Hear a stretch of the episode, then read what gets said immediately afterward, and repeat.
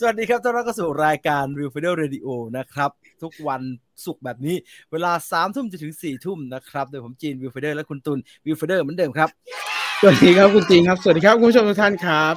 เราต้องลืม10 วิก่อนหน้านี้ไปกันนะครับเฮ้ยตลกมันเป็นทางที่เซตเอาไว้ผมเสียสมาชิก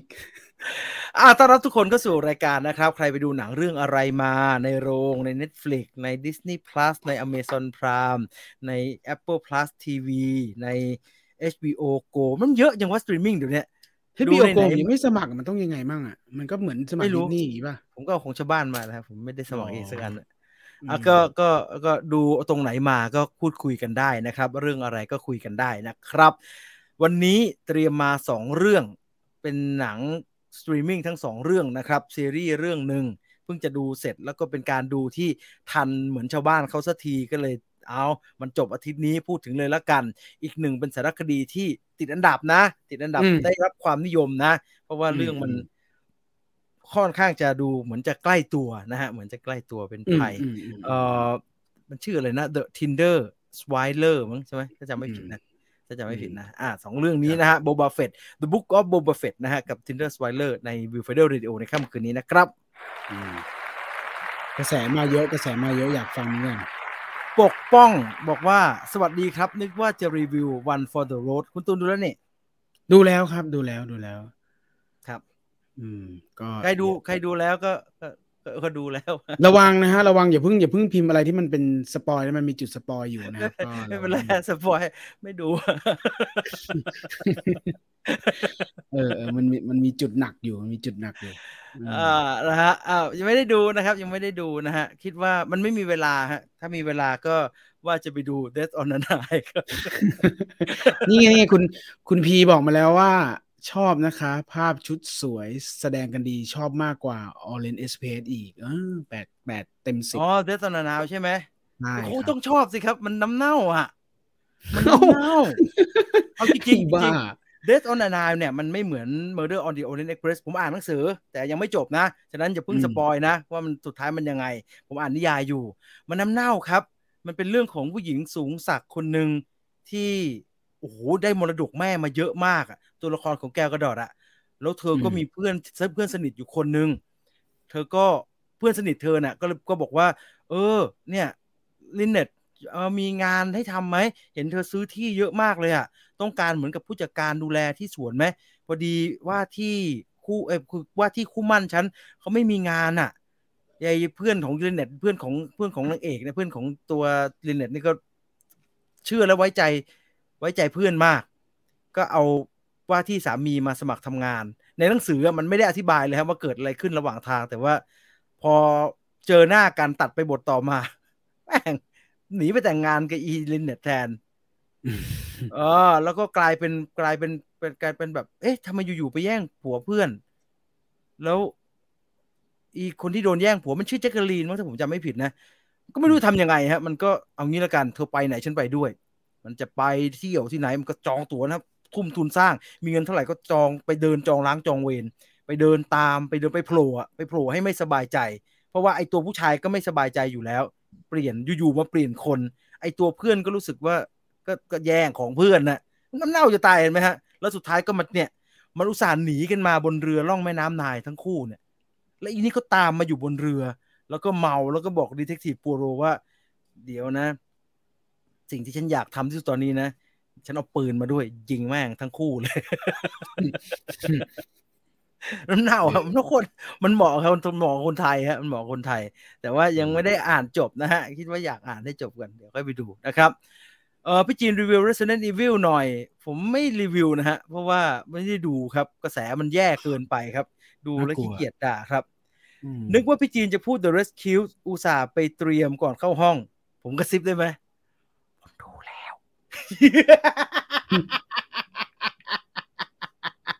ผมดูแล้วพูดดังไม่ได้มันไม่ยังไม่เข้า Disney Plus เราแต่ว่าอ๋อท่ามเหรออ๋อแต่ว่าเราผมเล่าได้ผมดูตามหน้าที่การงาน เพราะว่าเดี๋ยวผมเปิดโปสเตอร์นิดหนึ่ง The Rescue คือสารคดีที่เขาทำเกี่ยวกับถ้ำหลวงนะฮะถ้ำหลวงขุนน้ำนางนอนกรณีที่มีเด็กติดถ้ำนั่นแหละอันนั้นแหละฮะแต่ว่ามันน่าสนใจเพราะว่าคนที่กำกับสารคดีเรื่องนี้เนี่ยเป็นทีมที่ทำฟรีโซโล่เขาเป็นทีมสารคดีมือดีแล้วก็น่าคิดว่าน่าจะได้มุมมองอะไรที่น่าสนใจที่ดันด้นไปหาดูตามช่องทางธรรมชาติเนี่ยไม่ได้มีเหตุผลอะไรซับซ้อนครับเมื่อต้นสัปดาห์เนี่ยเห็นเพจไหนก็ไม่รู้แชร์แล้วก็บอกว่า The Rescue ไม่ได้เข้าฉายบ้านเราหรือว่าเป็นเพราะว่ามีบางประเด็นที่อ่อนไหวมีบางประเด็นที่เปราะบางเพราะว่าไปพูดถึงข้อจำกัดในการทำงานในการกู้ภัยของนักดำน้ำต่างชาติที่เกิดขึ้นในเมืองไทยมีหลายจุดที่เขาเล่าเรื่องราวที่รัฐบาลไทยไม่เล่ามีหลายจุดที่เขาเล่าเรื่องที่สื่อมวลชนไม่ได้ถ่ายเขาก็เลยตีขลุ่มกันเอาเองว่าสงสัยดิสนีย์ไม่ได้อนุญาตไม่ได้รับอนุญาตให้ฉายมั้งเพราะว่ามันฉายที่ต่างประเทศไปตั้งแต่ปี 2021 แล้วครับตั้งแต่ปลายปีละผมก็เลยอินบ็อกซ์เข้าไปถามที่ Disney Plus ครับว่ามันไม่ฉายเหรอ The Rescue เนี่ยเขาตอบว่าเดี๋ยวจะเอามาฉายยังไม่ถึงเวลาตอนนี้ดูอย่างอื่นไปก่อนแล้วกันนะคะเขาบอกมาประมาณนี้ครับแต่ผมก็ยังไม่หายแคลงใจฮะก็เลยดูซะหน่อยละกันถามว่ามีไหมมีเรื่องคนงานทีมสูบน้ำหลับอยู่บนถุงทรายแล้วโดนทิ้งไว้ในถ้ำอ้าวสี่คนเกือบตายห่าก็น้าฝรั่งสองคนนั่นแหละจอห์นโวลันเทนกับน้าอีกคนชื่ออะไรวะจำไม่ได้ละที่มีเมียเป็นคนไทยอ่ะครับแกเป็นคนไปแบกออกมาแบกจริงๆเลยนะครับคือไปเจอติดอยู่ขณะที่น้ำกำลังขึ้นอยู่อ่ะ4คนแบบว่าไอ้คนงานพวกนั้นก็บอกว่าอุ๊ยตกใจหมดเลยอ่ะแล้วอยู่ๆก็ออกไม่ได้แล้วก็มีฝรั่ง2คนนี่โผล่ออกมาเขาบอกว่าตอนเอาออกมาเนี่ยมันทุลักทุเลมากเพราะว่าเขาต้องแชร์ออกซิเจนให้แล้วคนงานก็ดิ้นมากเลยมันเป็นจุดที่ทำให้เขารู้สึกว่ามันไดรฟ์แบบอุ้มกันออกมาแบบเนี้ยไม่รอดแน่แล้วก็มีการพูดถึงตอนที่นักดำน้ำต่างชาติ2คน3คนทีมที่มาเจอเด็กนะครับมาถึงเมืองไทยแล้วเขาติดอะไรเขาติดป้ายต้อนรับอ่ะฝรั่งมันบอกว่ากูไม่อยากไปยืนเลยกูอาย ไอ้แบบป้ายต้อนรับแล้วต้องไปยืนถ่ายรูปเนี่ยไม่ชอบเลยว่ะหนักกว่านั้นเนี่ยเราแต่ว่าเราได้ตอนที่เจอเด็กแล้วอ่ะนักดำน้ำไทยเข้าไม่ได้ถูกไหมฮะซีลเข้าไม่ได้แต่เขาไม่ได้สารคดีไม่ได้ด่าซีลบอกว่าโอ้โหมึงเข้าไม่ได้ฝรั่งเข้าใจเขาบอกว่าหน่วยพิเศษที่ไหนในโลกก็ไม่มีทางเข้าได้มันต้องไอ้พวกเอ็กซ์เพิร์ทเท่าพวกนี้เท่านั้นมันต้องเอ็กซ์เพิร์ทพวกนี้เท่านั้นก็เลยมีแต่พวกฝรั่งที่ดำเข้าไปจนถึงเด็กได้กับซีล 2-3 คนที่เข้าไปตอนแรกหลังจากจ่าแซมเสียรู้สึกซีลจะไม่ได้เข้าไปเลยนะฮะมันมีอยู่ช็อตนึงที่เขาเจอเด็กแล้วเขาเอาออกมาไม่ได้แล้วเขาก็ต้องพยายามส่งกำลังใจส่งอาหารเข้าไปที่เอาหมอภาคเข้าไปอยู่นะครับครับทางทีมงานไทยอ่ะเจรจาผ่านภรรยาที่เป็นชาวไทยของนักดำน้ำต่างชาติที่จะเข้าไปว่าฝากสร้อยข้อมือสายสิญจน์น่ะของครูบาบุญชุ่มอ่ะเข้าไปให้เด็กๆหน่อยได้ไหมคุณรู้ไหมครับฝรั่งมันทำยังไงมันบอกว่าบูชิดแล้วก็เอาทิ้งเอามีให้เห็นเลยใช่ป่ะไม่มีเมียเขาเล่าให้ฟังฮะอ๋อมันบอกมันไม่เชื่อแล้วมันก็เอาทิ้งเลยมันบอกว่าบูชิดตอนนี้กำลังเครียดขนาดนี้มึงจะมางมงายอะไรวะเนี่ยแล้วมันก็ทิ้งก็เลยต้องมีทีมงานที่เขาเชื่อนะฮะที่เขาแบบว่าที่เขาคุยกันได้อ่ะเขาก็ไปเจรจาเขาบอกว่าคือขนาดเมียเขาอ่ะยังไม่เข้าใจเลยครับบอกว่ามันไม่ได้หนักมากนะมันนิดเดียวเองยูก็ถือไปหน่อยฝรั่งมันไม่เชื่อเลยฮะมันแบบว่ามึงงมงายอะไรวะสถานการณ์หน้าสิวหน้าขวานแบบนี้ก็เลยมีทีมงานที่พอจะคุยกับเขาได้เข้าไปคุยด้วยว่าเด็กมันกำลังใจไม่ดีเลยอยู่ในนั้นอ่ะมันกลัวตายมันไม่รู้ยังไงเลยแต่ เขาเชื่อจริงๆเพราะเขาเป็นคนบ้านนอกมากๆเขาแบบเป็นคนต่างจังหวัดแล้วเขาเชื่อเรื่องแบบว่าสปิริตชัวเขาเชื่อเรื่องวิญญาณเรื่องผีจริงๆดังนั้นแล้วถ้ามันไม่หนักเกินไปก็เอาเข้าไปหน่อยได้ไหมใช่ไหมมันก็เลยเอาเข้าไปให้แล้วก็ไม่เชื่อนะฮะแต่มันเครียดฮะฝรั่งพวกนั้นนะเขารู้สึกว่าคือสุดท้ายที่แบกผมเพิ่งรู้ว่าสุดท้ายที่แบกเด็กออกมาไม่มีคนไทยเลยถูกไหมฮะครับเป็นทีมฝรั่งหมดเลยที่ต้อง drive เอาเด็กออกมาวันละ 3-4 คนนั่นน่ะมันวิดจะตายหลายรอบเลยฮะมันแบบมันจับดูแล้วต้องมาปั๊มกันกลางทางอะไรแบบเนี้ยหลายรอบเลยแต่ว่าเอาจริงๆแล้วสุดท้ายอ่ะมันไม่ได้มีแง่มุมที่ว่าอะไรการจัดการของบ้านเรามากมายนักตัวสารคดีก็ยังคงเกาะอยู่ที่ประเด็นเดิมนั่นแหละครับประเด็นเดียวกับที่เขาทำฟรีโซโล่นั่นแหละว่าไอ้นักดำน้ำที่ดำน้ำในถ้ำเพื่อเป็นงานอดิเรกกลับกลายเป็นกลุ่มคนที่เป็นแบบว่าผู้เชี่ยวชาญเฉพาะด้านที่เข้าไปช่วยเด็กออกมาได้มันหมกมุ่นแล้วที่น่าสนใจคือทุกคนเป็นเนิร์ดนะฮะเนิร์ดระดับที่ทุกคนพูดเหมือนกันคือที่ต้องดำน้ำในถ้ำอ่ะไม่ได้เพราะว่าเก่งนะแต่ที่ต้องทำกิจกรรมพวกนี้เป็นฮ็อบบี้เนี่ยเพราะว่าไม่มีความมั่นใจในตัวเองซึ่งเหมือนไอ้นักปีนเขาในฟรีโซโล่เลยมันไม่รู้จะไปเอสเคปที่ไหนฮะตอนเด็กก็โดนบูลลี่เข้าสังคมก็ไม่เก่งเป็นเหมือนอินโทรเวิร์ตหน่อยๆอย่างนั้นอ่ะเขาก็เลยไปดำเขาก็เลยแต่ก็เลยหาฮ็อบบี้ในชีวิตจนเจอแล้วก็มาดำน้ำในถ้ำกันนี่แหละแต่ตัวเรื่องเรารู้รายละเอียดเยอะใครอยากได้ข้อเท็จจริงใหม่ๆไม่มีเอางี้เลยชัดเจนไม่มีถ้าจะดูเพื่อความสะใจในการแบบว่าโอ้ไทยแม่งมีหลายอย่างที่ต่างชาติไม่ยอมรับหนังคุณทอมวอลเลอร์หนักกว่าเยอะเลยครับทำแบบประชดประชันแดกดันอย่างชัดเจนแต่ว่า The Rescue ไม่ได้ทำอะไรแบบนั้นแค่เขาคงพยายามหาเรื่องที่ยังไม่ถูกเล่าอ่ะเขาคงพยายามหาเรื่องที่ยังไม่ถูกเล่าเพื่อเอามาใส่ในนี้ซึ่งก็พอก็ถ้าดูสารคดีมาเยอะอ่ะผมว่าจะไม่หนุกถ้าดูเรื่องนี้มาละเอียดยิบอ่ะมันซ้ำฮะมันก็เดิมๆแหละอาจจะโอเคมันก็จะมีภาพจำลองที่เขาทำตอนนั้นตอนนี้ออกมาได้น่าสนใจเนี่ยก็พอมีอยู่บ้างเทคนิคในการเล่าก็เขาฝีมือเนาะมืออาชีพเนาะแต่ว่าสุดท้ายเขาก็ไม่ได้มันไม่เหมือนฟรีโซโล่นะครับเขาไม่ได้มาถ่ายทำอ่ะเขาก็ต้องใช้ฟุตเทจเท่าที่มีเอามาผสมอ่ะนั้นมันก็เป็นฟุตเทจที่อยู่ในสถานการณ์ที่เราก็เห็นคุ้นๆตาอยู่แล้วหลายช็อตอะไรแบบเนี้ยดังนั้นไม่ได้ตื่นเต้นขนาดนั้นครับพอดูอันเนี้ยผมเป็นห่วงหนังกับซีรีส์ไอ้เรื่องเด็กติดถ้ำในอีก2เรื่องที่รอจะฉายนะมันจะมีอะไรมันจะมีอะไรวะไอ้รอนฮอวเวิร์ดก็อันนึงเนาะแล้วก็ของคุณบาสก็ทำอีกอันนึงนะจอห์นเอ็มชูทำอ่ะเป็นสารคดีนั้นไอ้เป็นซีรีส์อันนั้นทาง Netflix อ่ะผมก็มันจะมีเปอร์สเปคทีฟไหนให้ไปอีกว่ามันพรุนไปหมดแล้วไอ้เรื่องเด็กติดถ้ำเนี่ยแต่ก็รอดูนะฮะรอดูไล่ฟังแสดงว่าผู้กำกับคนนี้เขาเก่งเนาะเพราะฟรีโซโล่ใช่ไหมอย่างที่คุณบอกเขาฟรีโซโล่ด้วยใช่ไหมแล้วก็เรื่องนี้ด้วยคือมันมีมันก็ง่ายครับมันก็คือมันมีประเด็นที่ชัดเนาะแต่ว่าอันนี้มันไม่ได้ใช่ได้โชว์ฝีไม้ลายมืออะไรเท่าไหร่นะครับคือฟรีโซโล่พอยต์มันชัดมันก็คือไปตามไอ้บ้าเนี่ยที่มันปีนแบบ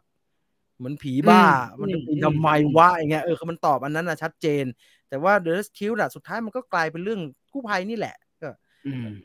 ติดไปหาจนเจอเอาออกมายังไงดีตอนออกมาเสี่ยงมากเลยนะอะไรแบบเนี้ยมันก็ตื่นเต้นมันก็ซาบซึ้งในจังหวะเดิมๆนะฮะตอนที่เจออะไรแบบเนี้ยแต่มันก็ไม่ได้พิเศษอะไรมากมายนักคุณหมาน้อยถามธรรมดาถามว่าคุณเวียเล่นเป็นใครครับคุณเวียเล่นเป็นจ่าแซมนะครับจ่าแซมครับคุณเวียเล่นเป็นจ่าแซมนะฮะ13 Live เข้าช่วง13 Live คืออันไหนฮะ13 Live คือรอนฮาวเวิร์ดรอนฮาวเวิร์ดใช่ไหมรอดูฮะรอดูฟรีโซโล่ปัจจุบันผมว่าก็ยังปีนอยู่แหละครับมันจะไปทำอะไรล่ะครับเป็นมืออาชีพไปแล้วเนาะ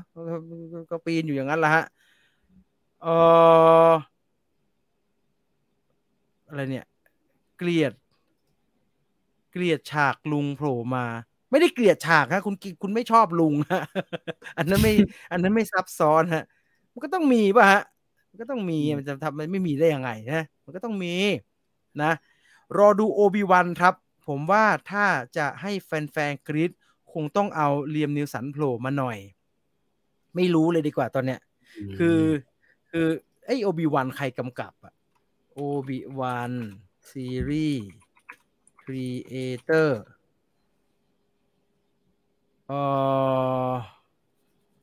คือไอโบบาเฟตกับโบบาเฟตกับไอ้ Mandalorian เนี่ยมันเป็นจอห์นฟราฟโรเป็นครีเอเตอร์ใช่ไหมฮะแล้วก็โรเบิร์ตโรดริเกสเป็นคนกำกับไอ้ Book of Boba Fett แต่ว่าก็มีหลายคนกำกับนะมีไบรท์ดัลลัสฮาวเวิร์ดกำกับด้วยแล้วก็มีอีก 2-3 คนนะผู้กำกับเยอะแยะไปหมดเลยแต่ว่าตัวสำคัญคือที่เป็นคนเขียนบทจริงๆเลยเนี่ยคือจอห์นฟราฟโรกับโรเบิร์ตโรดริเกสเขาบอกว่าไอ้2คนนี้เล่นเหมือนเด็กเล่นกันก่อนนอนนะเอาตุ๊กตามาเล่นกัน มันมีรูปล้อเลียนนะมีรูปล้อเลียนจอห์นฟราฟโรกับโรเบิร์ตโรดริเกสเนี่ยมันมีรูปล้อเลียนว่าตอนเขียนบทอะแม่งเหมือนพวกเด็กเอาหุ่นมาสู้กันนะแล้วก็บิวไม่มันดูเป็นถ้าใครเป็นเด็กโตมากับ Star Wars แล้วเล่นของเล่นเล่นหุ่นเนี่ยมันเป็นอย่างเงี้ยคือเอาตัวนั่นตัวนี้มาเจอกันเลยแบบเนี้ยมันเป็นแบบนั้นน่ะมันเป็นไอ้2คนนี้มันท่าทางมันทำแบบคือ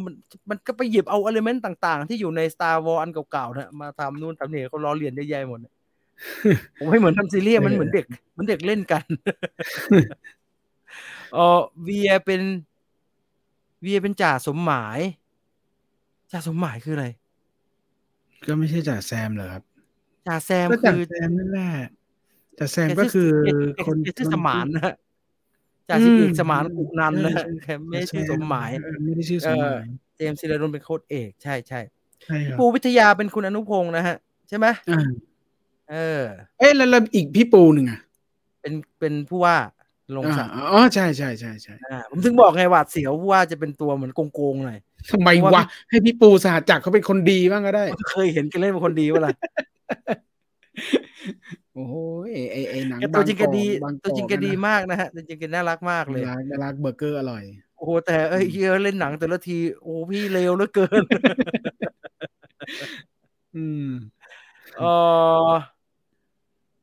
ทำไมผมไม่อินเลยหนังทุกเรื่องจากหมูป่าแสดงว่าคุณไม่สนใจเรื่องนี้นะฮะไม่เห็นเป็นไรเลยฮะแต่ก็อุตส่าห์ไปดูเนาะแสดงว่าเราก็คาดหวังว่าจะสนุกอยากดูบ้างค่ะเอารอดู Disney Plus ได้นะครับสัปดาห์หน้าอันชาร์เต็ดมาแล้วเหรอดีจะได้ดูอยากดูด่าโบบาเฟตจะไปด่าเขาทำไมล่ะครับ ในหนังจะมีเรื่องเรือดำน้ำของอีลอนมัสก์ไหมผมไม่แน่ใจว่าความในข้อเท็จจริงของการปฏิบัติการอ่ะไอประเด็นเรื่องเรือดำน้ำของอีลอนมัสก์มันเป็นบิ๊กดีลขนาดไหนผมว่ามันอาจจะไม่ใช่บิ๊กดีลก็ได้นะแล้วในนี้นะไม่เห็นมีใครพูดถึงเลยไม่ว่าจะสารคดีไหนหรือว่าหนังไหนอ่ะมันอาจจะไม่ได้เป็นบิ๊กดีลมันอาจจะเป็นเรื่องของนักข่าวทั้งที่นู่นและที่นี่ที่มันมีชื่ออีลอนมัสก์อยู่ก็เลยเอามาทำเป็นข่าวหรือเปล่าผมไม่แน่ใจนะPeacemaker ยังไม่ได้ดูเลยนะฮะเดี๋ยวรอดูนะ Amazon Prime กี่บาทแล้วคุ้มไหมถ้าจะดู The Lord of the Ring ก็คุ้มเหรอครับมีซีรีส์เยอะแยะนะไอ The Boy ทุกอย่างก็อยู่ในนั้นน่ะพี่ปูสหจักรเดินออกมาแล้วก็รู้ว่าเลวแกเคยนี่แบบต้องเปลี่ยนให้แกเปลี่ยนบทบาทบ้างได้แล้วล่ะฮะเดี๋ยวคนเดาถูกเราจำได้ชัดเจนที่สุดก็คือตอนเราดูแกเล่นไอ้ลัดดาแลนด์ใช่ไหมโอ้โหนั่นผีแค้นด้วยรายชื่อหนังออสการ์ปีนี้สมราคาไหมครับพูดยากฮะเพราะว่าไม่ได้ดูเยอะครับเดี๋ยวปีนี้ปฏิญาณไว้ว่าจะพยายามไล่เก็บก่อนที่จะถึงเทศกาลฉายกันเทศกาลแจกรางวัลกันแล้วกันนะฮะถึงเวลาจะได้คู่คล่องหน่อยนะปีที่แล้วไม่ได้ดูสักเรื่องเลยอะไรไม่ชอบก็แค่ไม่ได้สร้างมาเพื่อเรานะครับไม่ได้มีอะไรสร้างมาเพื่อเราเท่าไหร่หรอกครับชอบไม่ชอบไปไม่ชอบก็ไม่ต้องไปยุ่งกับมันนะไม่ยากอะไรอ่ะไม่ชอบแล้วยังด้นไปดูแล้วก็มาบ่นว่าไม่เห็นสนุกเลยสงสัยผมจะไม่อินแล้วเว้ยประธานโทษนะครับผมจะไปดูทำไมต้นทางก็ไม่ชอบอยู่แล้วจะไปดูทำไมรอฟังรีวิว One for the Road ว่าแต่วันไหนครับฮ่าๆๆไม่รู้ตอนนี้ยังตัดสินใจไม่ได้เลยฮะว่าจะดูหรือเปล่าถามหน่อยครับ Book of Boba Fett พี่จีนกรี๊ดระดับไหนครับเดี๋ยวคุยกันวันนี้ผมเพิ่งดูร่างทรงผมรู้สึกว่าเป็นหนังสืบสวนสอบสวนที่ฆาตกรชนะในตอนจบอันนี้ต้องคุยยาวฮะว่ามันอลิทคอยดูแล้วนี่ว่าใช่ดูแล้วDeath on the Nile สนุกดีครับพูดเล่นตัวอย่างอะไรอ่ะตัวอย่าง Jurassic World ตัวล่าสุดเนี่ยเดี๋ยวรอดูใน Major Trailer Talk นะครับกำลังทำอยู่เนาะเดี๋ยวได้ดูกันนะครับสัปดาห์หน้าดูแน่นอนครับไปดูนี้ก่อนอะไรวะล่าสุดคือ The Godfather ครับGodfather ไปดูก่อนครับเพิ่งอัปโหลดเมื่อ 2-3 วันนี้ครับลองไปดูนะครับพี่คิดยังไงกับ Spencer คะยังไม่ได้ดูครับแต่อยากดูมากเลยชอบผมรู้สึกสนใจทุกครั้งที่หนังซึ่งทำอ้างอิงจากเรื่องจริงเหตุการณ์จริงแล้วไม่ได้เล่าเป็นไบโอกราฟีนะครับหลังๆผมไม่ค่อยชอบดูนะฮะแบบ Bohemian Rhapsody อย่างนั้นนะมันสนุกไหมมันก็สนุกแหละคือไอ้ Bohemian Rhapsody อาจจะเป็นกรณีพิเศษก็ได้เพราะว่าพอมันชอบวง Queen เนาะเราได้ยินเพลง Queen โผล่มาตอนไหนมันจะไม่ตื่นเต้นได้ยังไงถูกมั้ยฮะแต่ว่าระยะหลังๆเนี่ยมันมีแนวทางในการทำหนังอิงประวัติศาสตร์ที่หยิบเอามาแค่ท่อนเดียวแบบเนี้ยฮะเอามาแค่ตอนเดียวจังหวะเดียวผมว่ามันสนุกดีมันน่าสนใจมันเข้มข้นดีDon't Look Up ยังงงติดไม่ได้ไงทำไมจะติดไม่ได้เลยครับต้องถามกลับไปที่คุณบิ๊กบราเธอร์ครับทำไมคิดว่า Don't Look Up ไม่ควรจะอยู่ใน10หนังยอดเยี่ยมที่เข้าชิงรางวัลออสการ์ปีล่าสุดไม่ชอบหรอไม่ได้ดูเยอะนะดูอยู่ไม่กี่เรื่องแต่ก็รู้สึกว่าก็ไม่ผมว่าไม่น่าเกลียดนะโดนลุกอัพติดในนี้อ่ะไม่1ใน10แบบเพราะว่ามันก็มีทางที่ชัดเจนของมันนะไม่เคยดู Star Wars เลยและมาดู Mandalorian ครั้งแรกรู้สึกชอบมากแต่บางช่วงเหมือนจะเอาแฟนคลับแต่ผมไม่รู้โอ้ยคุณดูได้ก็บุญแล้วล่ะครับ ผมเพิ่งเขียนสกู๊ปเกี่ยวกับเรื่องหนังทำเพื่อแฟนเขาเรียกว่าแฟนเซอร์วิสฟิล์มไปครับมีข้อสรุปที่ชัดเจนอยู่อย่างหนึ่งคือทำได้ฮะทำแบบไม่ต้องเอาคนนอกเลยก็ได้ถ้าคนดูคุณเยอะพอแต่ถ้าคนดูคุณไม่เยอะพอเนี่ยทำเอาใจแฟนกลุ่มแฟนกิ๊กการ์ดแต่ถือได้เงินน้อยเนี่ยแล้วก็มาโวยวายว่าคนอื่นดูไม่เข้าใจเนี่ยอันนั้นไม่เข้าท่าอันนั้นไม่เข้าท่าPass บวก20 บาทนะครับOne for the Roadไม่รู้เรื่องเลยฮะเอาจริงๆนะเดี๋ยวเนี้ยผมไม่ได้เข้าข้างเมเจอร์หรือว่าโรงภาพยนตร์นะแต่ผมรู้สึกว่าผมไม่ได้สนใจราคาตั๋วเลยเดี๋ยวเนี้ยไม่รู้มันราคามันไม่นิ่งอ่ะมันไม่ได้มันเท่าเดิมตลอดป่ะไม่น่ามั้งไม่รู้สิใช่มั้ยไม่รู้อ่ะมันแต่คือไปก็จ่ายแล้วเดี๋ยวนี้มันจ่ายผ่านแอปด้วยไงเราก็เลยไม่รู้แล้วพอสแกนปุ๊บเรากด enter ไปอะไรอย่างเงี้ยซึ่งไม่ใช่เรื่องดีเลยนะไม่ใช่เรื่องดีแต่ว่าไม่วางบินเท่าไหร่ก็จ่ายเท่านั้นนะฮะนั้นดังนั้นผมก็เลยแล้วแต่ละครั้งก็ดูในโรงที่ต่างกันอย่างเงี้ยดูในตำแหน่งที่ต่างกันอย่างเงี้ยนั้นก็เลยจำไม่ได้ว่าจริงๆราคามาตรฐานมันอยู่ที่กี่บาทนั้นเขาจะบวกอะไร246อ่ะตอนเนี้ยไม่รู้เดี๋ยวบางทีผมจ่ายตั้ง290ผมก็งงว่าตกลงมันกี่บาทวะก็เลยไม่ได้สนใจมีเวลาดูหนังเรื่องเดียวดู One for the Road หรือว่า Death on the Nile ดีคะถามตัวเองฮะว่าชอบแบบไหนว่าชอบแบบไหนถ้าชอบดีทั้งคู่ถ้าชอบสืบสวนสอบสวนก็ไปดู Death on the Nile ก็ได้ก็ละกันฮะแต่ถ้าไม่ได้ชอบสืบสวนสอบสวน Agatha Christie อย่างนั้นน่ะมันดูได้สนนายคงไม่ชอบมั้งคงไม่ใช่ทางมั้งไม่รู้นะสนทนาเยอะมั้งใช่ไหมน่าจะสนทนาเยอะแต่ว่าเขาทำเป็นน่ะเขาที่แล้วมันก็คือต้องบอกแบบนี้ครับว่าหนังสืออากาธาคริสตี้ในชุดนักสืบปูโรเนี่ยมันไม่แอคชั่นเพราะว่าน้าดีเทคทีฟปูโรเองแกไม่ใช่สายแอคชั่นแกเป็นสายสัมภาษณ์ดังนั้นการสืบคดีของแกเนี่ยก็คือการสืบพยานการจับผิดจับโกหกเอาข้อเท็จจริงของแต่ละคนมาผสมกันดูซิใครโกหกมีช่วงโหว่ตรงไหนใครมีความเป็นไปได้ว่าจะเป็นฆาตกรแต่ไม่ได้ไปวิ่งแกะถอดรหัสเหมือนชลกโฮมนะครับแกก็นั่งอยู่กับที่นะครับแล้วก็อ่ะคุยกับคนนี้เสร็จก็ไปตามมิสเตอร์ดอยมาให้หน่อยเดี๋ยวจะคุยกับมิสเตอร์ดอยบอกให้เขาหยิบพาสปอร์ตมาด้วยนะอันนั้นก็มานั่งครับมิสเตอร์โปโรตอนที่เกิดเหตุคุณอยู่ตรงไหนครับ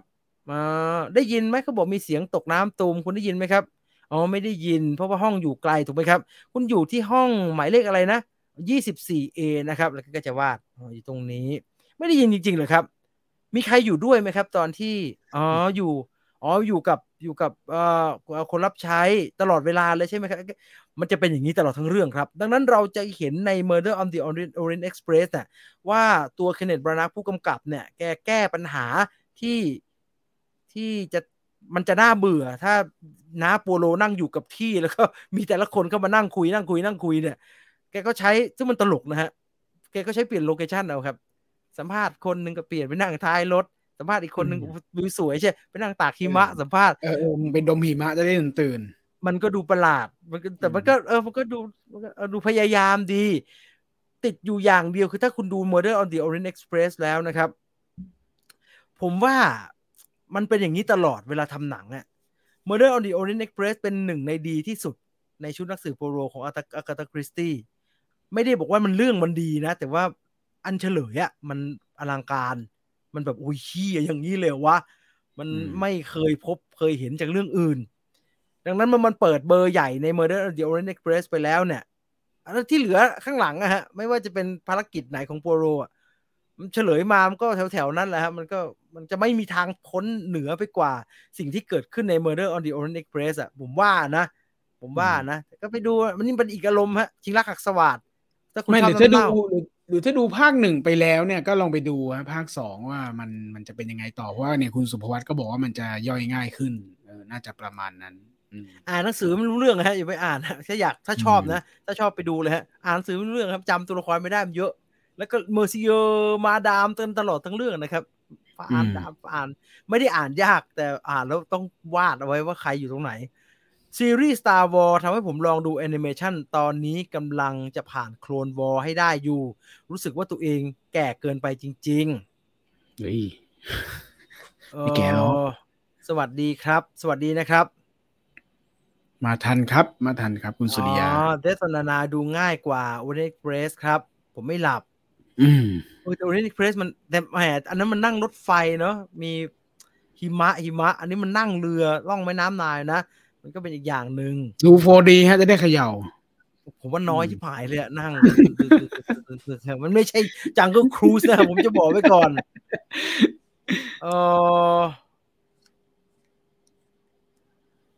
ร่างทรง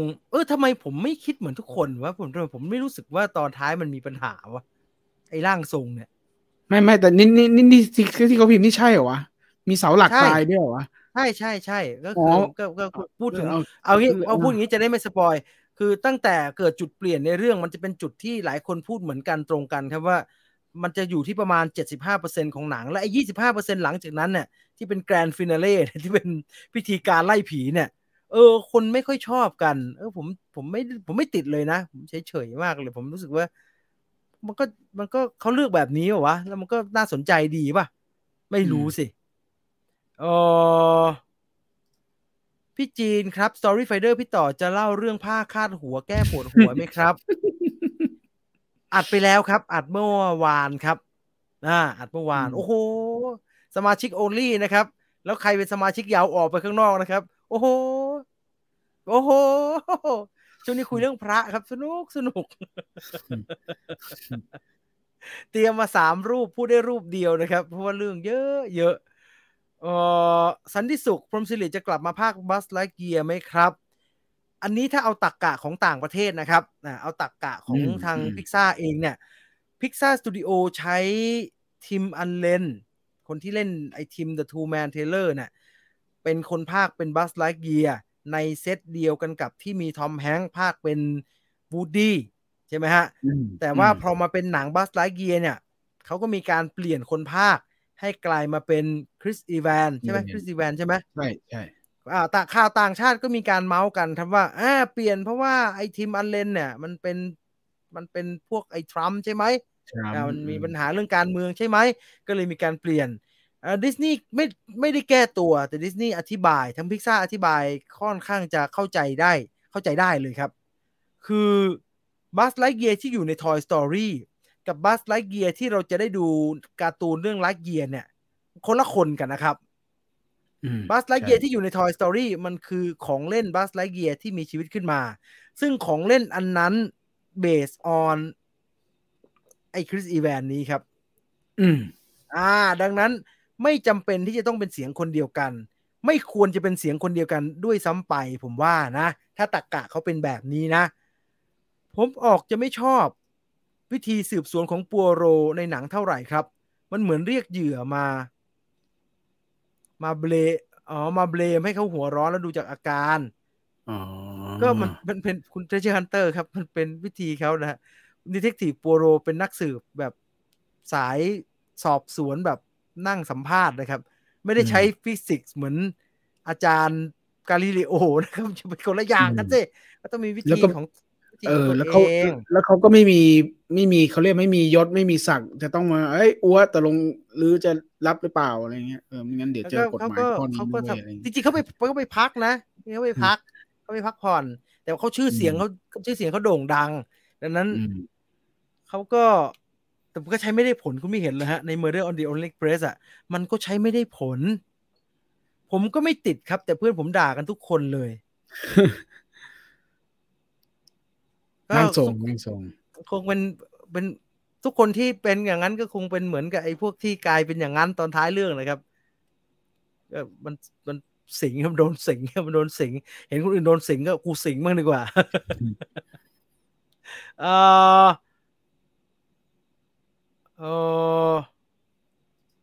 คนเหมือนไม่พอใจ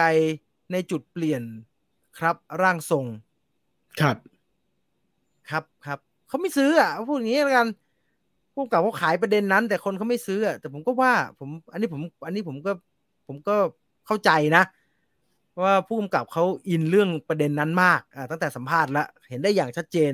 ว่าเขารู้สึกซื้อมากๆเลยกับไอเดียเรื่องความเชื่อเรื่องวิญญาณของคนอีสานที่ว่าทุกอย่างมีวิญญาณสถิตอยู่ไม่ว่าจะเป็นต้นไม้สิ่งของอะไรก็ตามเชื่อของคนความเชื่อของคนอีสานท้องถิ่นเชื่อว่ามีวิญญาณอยู่ทั้งสิ้นเขาก็เอาอันเนี้ยมาขยายแต่คือไอ้กลายเป็นอย่างนั้นผมไม่ติดแต่ไอ้คน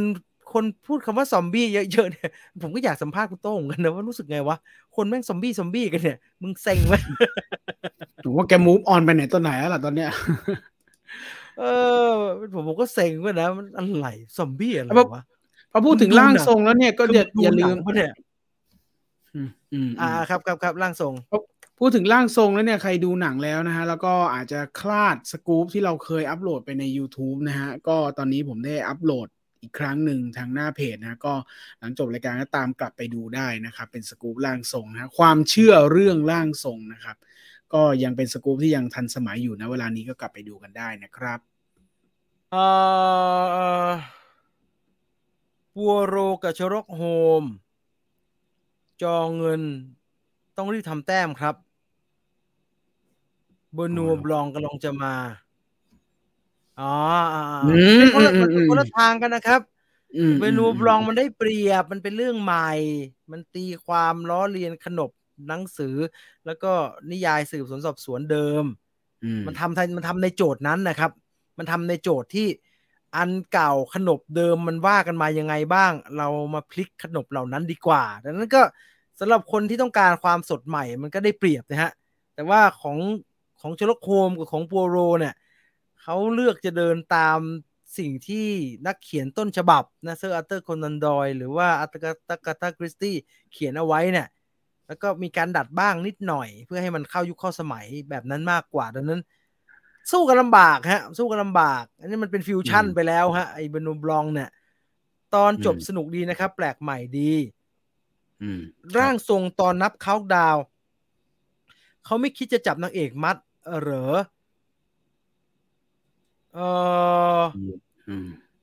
เขาทำทุกอย่างแล้วนะครับผมก็เห็นนะเขาทำยิ่งกว่านั้นอีกนะครับเขาเอาน็อตมาไขประตูแล้วนะครับเขาทำทุกอย่างเท่าที่จะทำได้แล้วล่ะครับมันก็ยังช่วยไม่ได้มันก็ยังกลายเป็นแบบนั้นอย่าพูดถึงฉากนั้นเยอะฮะมันมีแอบอยู่ตามมุมผมใจคอไม่ดีพรุ่งนี้ไม่อยากไปดูหนังโรงเลยครับเห็นคนมีคู่แล้วขัดลูกหูลูกตายังไงไม่รู้ยังไม่ใช่ไม่เหรอพรุ่งนี้ไม่ใช่ไม่เหรออ๋อแต่มันคงเป็นวันหยุดเป็นช่วงเทศกาลมั้งอะไรอ่ะไอ้วาเลนไทน์มันวันจันทร์วาเลนไทน์เอ้ยมันก็ยังมีแบบ ไอ้เขายังก็เป็นแบบเทศกาลยอดนิยมอยู่แล้วฮะผมไม่รู้เรื่องเลยผมไปเนี่ยไปดู One for the Road อ่ะที่ห้างโอ้อะไรก็ไม่รู้โคตรเลี่ยนเลยเราแก่แหละยอมรับเขาไม่ผิดเราผิดอะไรก็ไม่รู้แต่ไม่หมดอะไร VTI ตรงกลางห้างอ่ะแล้วก็นั่งบอกรักอะไรอย่างเงี้ยซึ่งแบบโอเคโอเคโอเคเราแก่แหละเราแก่ผมแก่ผมยอมรับจริงๆแต่ผมไม่แก่แต่ว่าเป็นต้นตีนอะไรกันโอ้โหไอ้ชิบหาย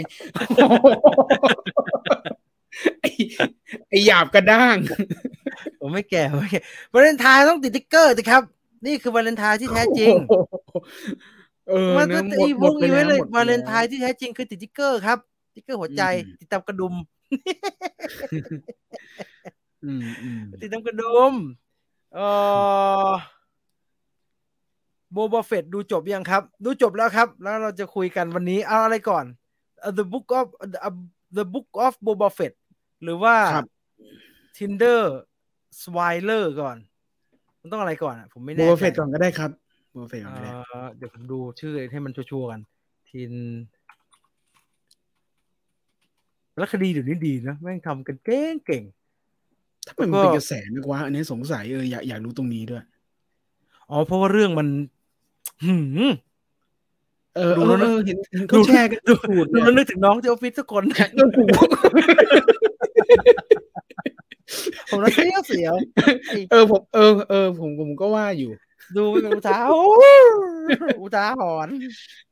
เฮ้ยแต่มันน่ากลัวครับมันน่ากลัวมากเห็นวิธีการอยู่เก่งเนาะไอ้พวกมิจฉาชีพเนี่ยมันเก่งเนาะเมืองไทยเก่งหมดเลยตำรวจแม่งยังไม่กลัวเลยมันเป็นอาชีพแล้วถ้าคุณดูนะจนจบนะแล้วคุณจะรู้ว่าทำไมมันกล้าทำใช่ไหมที่ว่าอันเดียวกันกับที่แม่งทำไปเรื่อยแล้วก็มันรู้สึกว่าเจ้าหน้าที่ที่ดูแลคดีรู้สึกว่ามันก็เล็กน้อยแต่ว่ามันผสมกันเป็นจำนวนที่เยอะใช่ไหมมันก็เล็กน้อยอยู่ดีครับใช่ไหมท้ายแล้วต่อให้โดนจับได้มันก็เล็กน้อยอยู่ดี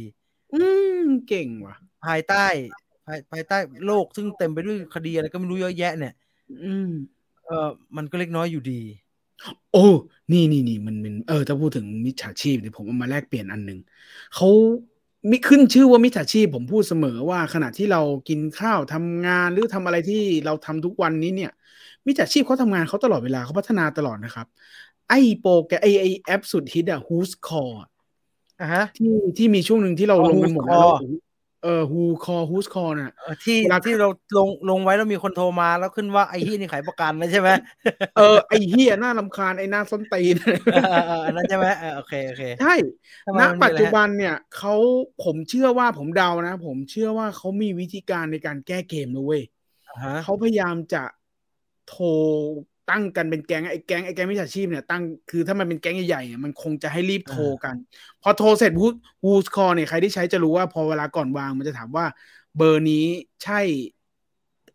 ไอ้หน้าเหี้ยไหมอะไรเงี้ยขออภัยเพราะว่ามันจะมีอย่างงี้หรือเบอร์นี้ใช่ประกันไถเงินไหมเบอร์นี้ใช่น่ารำคาญไหมอะไรอย่างเงี้ยแล้วมันจะแก้ได้เว้ยซึ่งผมเชื่อว่าตอนเนี้ยมันกำลังแก้เกมเหล่านี้อยู่เพราะว่าล่าสุดอะผมจะมีเบอร์ค่อนข้างจะ private สำหรับคนส่วนตัวอย่างคุณจีนอะไรรู้อะไรเงี้ยคือใครโทรเบอร์นี้ผมไม่รับอยู่แล้วต้องเป็นคนสนิทผมถึงรับแต่แม่งอยู่ดีแม่งมีสมิติเวชโทรมา ไม่ใช่อ่ะบ้านกูไม่ใกล้สมิติเวชแล้วผมก็เอาเบอร์นี้ไปเซิร์ชใน Google นี่มีอ๋อมันก็ไปรีจิสชื่อตัวเองให้เป็นอันนั้นไง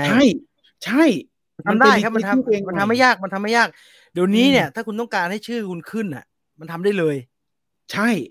มันทำได้เลยแต่มันต้องจำนวนเยอะประมาณนึงไงมันต้องจำนวนเยอะมันมีคนพิมพ์เปลี่ยนเยอะๆเยอะๆแล้วมันก็จะเปลี่ยนเป็นสมิติเวชเว้ยผมมาเลิกใช้ไปเลยนะฮูคอเนี่ยเพราะว่าผมใช้ชุกนึงผมรู้สึกรำคาญขายประกันขายอะไรเงี้ยแล้วมันก็ขึ้นมาว่าประกันไทยประกัน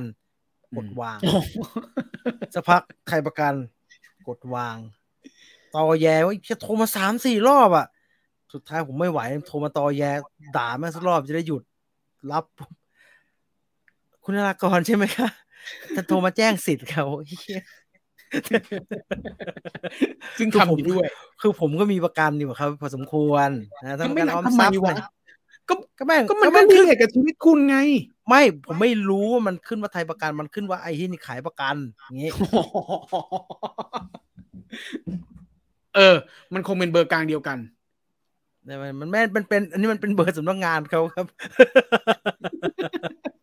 บ้าชิบหายเลยบ้าชิบหายเลยอันตรายครับไม่ใช่ชีพอันตรายอ้าวเอาโบบาเฟตก่อนแล้วกันนะฮะขณะนี้เวลา 21:51 น.นะครับคุณอยู่กับ Wildfire Radio นะครับเราจะมาพูดถึงหนังที่ดูมาในรอบสัปดาห์นี้กันนะครับคุณดูอะไรมาก็สามารถคอมเมนต์มาได้นะแต่ตอนนี้ผมจะมาพูดถึงภาพยนตร์เรื่อง The Book of Boba Fett ครับ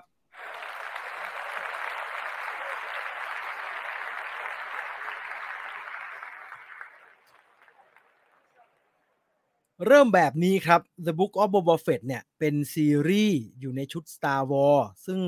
เอาจริงๆซีรีส์ชุด Star Wars นี่ก็ยังมีไม่ได้มากมายนักนะครับที่มันสปินออฟมาจากหนังชุด Star Wars ทั้ง9ภาคเนี่ยที่เริ่มมาก็เริ่มมาตั้งแต่ Mandalorian แล้วก็มาที่ The Book of Boba Fett เป็นเรื่องที่2นะครับเดี๋ยวก็มีโครงการจะมีนู่นนี่นั่นต่ออีกมากมายนะครับเราเห็นโปสเตอร์โปรโมท Obi-Wan ออกมาแล้วผมพูดในรายการบ่อยๆแล้วก็มีคุณผู้ฟังทวงอยู่ตลอดเวลาครับตั้งแต่ไอ้บริการ Disney Plus เนี่ยมันมาให้บริการในบ้านเราว่าพี่บอกพี่เป็นแฟน Star Wars พี่ดู Mandalorian หรือยังผมไม่ได้ดูสักทีครับเพราะว่า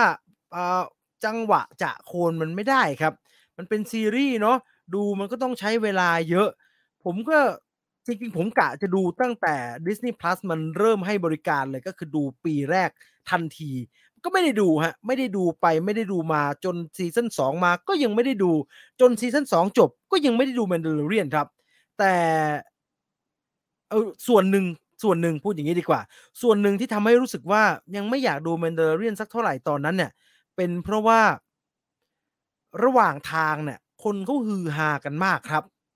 คนเขาก็ตื่นเต้นกันมากแล้วมันเป็นความตื่นเต้นที่ได้อยู่ในโซเชียลมีเดียในช่วงเวลาที่ฝรั่งเขาดูใน Disney Plus คนไทยเราดูเถื่อนกันคนที่ดูเถื่อนดูแบบว่าไปดูตามช่องทางธรรมชาติเนี่ยเขาก็ออกมาโม้มาดีมาตื่นเต้นกันว่ามันมีนู่นนี่นั่น1 2 3 4ผมก็รู้สึกว่าผมโดนสปอยไปพอสมควรในการดู Mandalorian ในสปอยเรื่องหลักๆเรื่องที่มันควรจะเซอร์ไพรส์ใน Mandalorian พอโดนเซอร์ไพรส์เนี่ยโดนสปอยสิ่งที่เซอร์ไพรส์เหล่านั้นเนี่ยมันก็ยิ่งทำให้รู้สึกว่าไม่ดูแล้วกันเดี๋ยวค่อยดูแล้วกันไปอย่างนั้นครับแต่สุดท้ายมาตัดสินใจดู Mandalorian ไม่ได้เพราะ Mandalorian ครับแต่เพราะ The Book of Boba Fett ผมจำได้ผมตัดสินใจเปิด Mandalorian ดูตอนแรกก็คือวันที่ Book of Boba Fett ตอนแรกเริ่มฉายครับถามว่ามันสัมพันธ์กันยังไงสัมพันธ์กันแน่นอนครับเพราะผมอยากดู The Book of Boba Fettผมพูดอย่างนี้ก่อนนะฮะผมไม่ได้ชอบโบบาเฟตนะครับ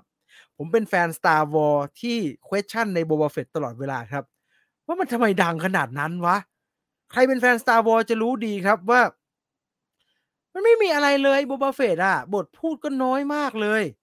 โอเคแหละมันจับฮานโซโลได้ใน Empire Strikes Back แล้วมันก็แช่ฮานโซโลแช่แข็งไว้แต่ทุกคนก็จำได้ไม่ใช่เหรอครับว่าตอนที่มันอยู่ใน Return of the Jedi น่ะที่มันไปที่คฤหาสน์จาบาเดอะฮัตอ่ะสุดท้ายมันลงเอยยังไงชีวิตโบบาเฟตอ่ะกระป๋องกระแป๋งจะตายฮานโซโลตามองไม่เห็นนะครับหันไปหันมาไหนโบบาเฟตอยู่ไหนโบบาเฟตอยู่ไหนแล้วไม้ไปเขี่ยโดนไอพ่นเจ็ตที่หลังมันนะครับแล้วมันก็พุ่งไปชนกำแพงล่วงไปในหลุมแล้วก็ตายห่างง่ายๆอย่างนั้นเลยจนผมรู้สึกเลยครับว่าแฟน Star Wars กลุ่มที่เขาเป็นโบบาเฟตแฟนน่ะเขาจะอะไรกับมันนักหนาวะและไอ้ทางจอร์จลูคัสก็พยายามมากนะครับก็โหคนชอบเนาะก็เอามันไปยัดใส่ในAttack of the Clone ว่าโอ้ต้นกำเนิดโบบาเฟตมันมีพ่อชื่อไอ้จาวาเฟตซึ่งเป็นตัวต้นแบบของโคลนแล้วไปเกิดโคลนขึ้นก็เลยขอโคลนมาตัวหนึ่งเอามาเลี้ยงเป็นลูกแล้วก็กลายเป็นโบบาเฟตเหรอ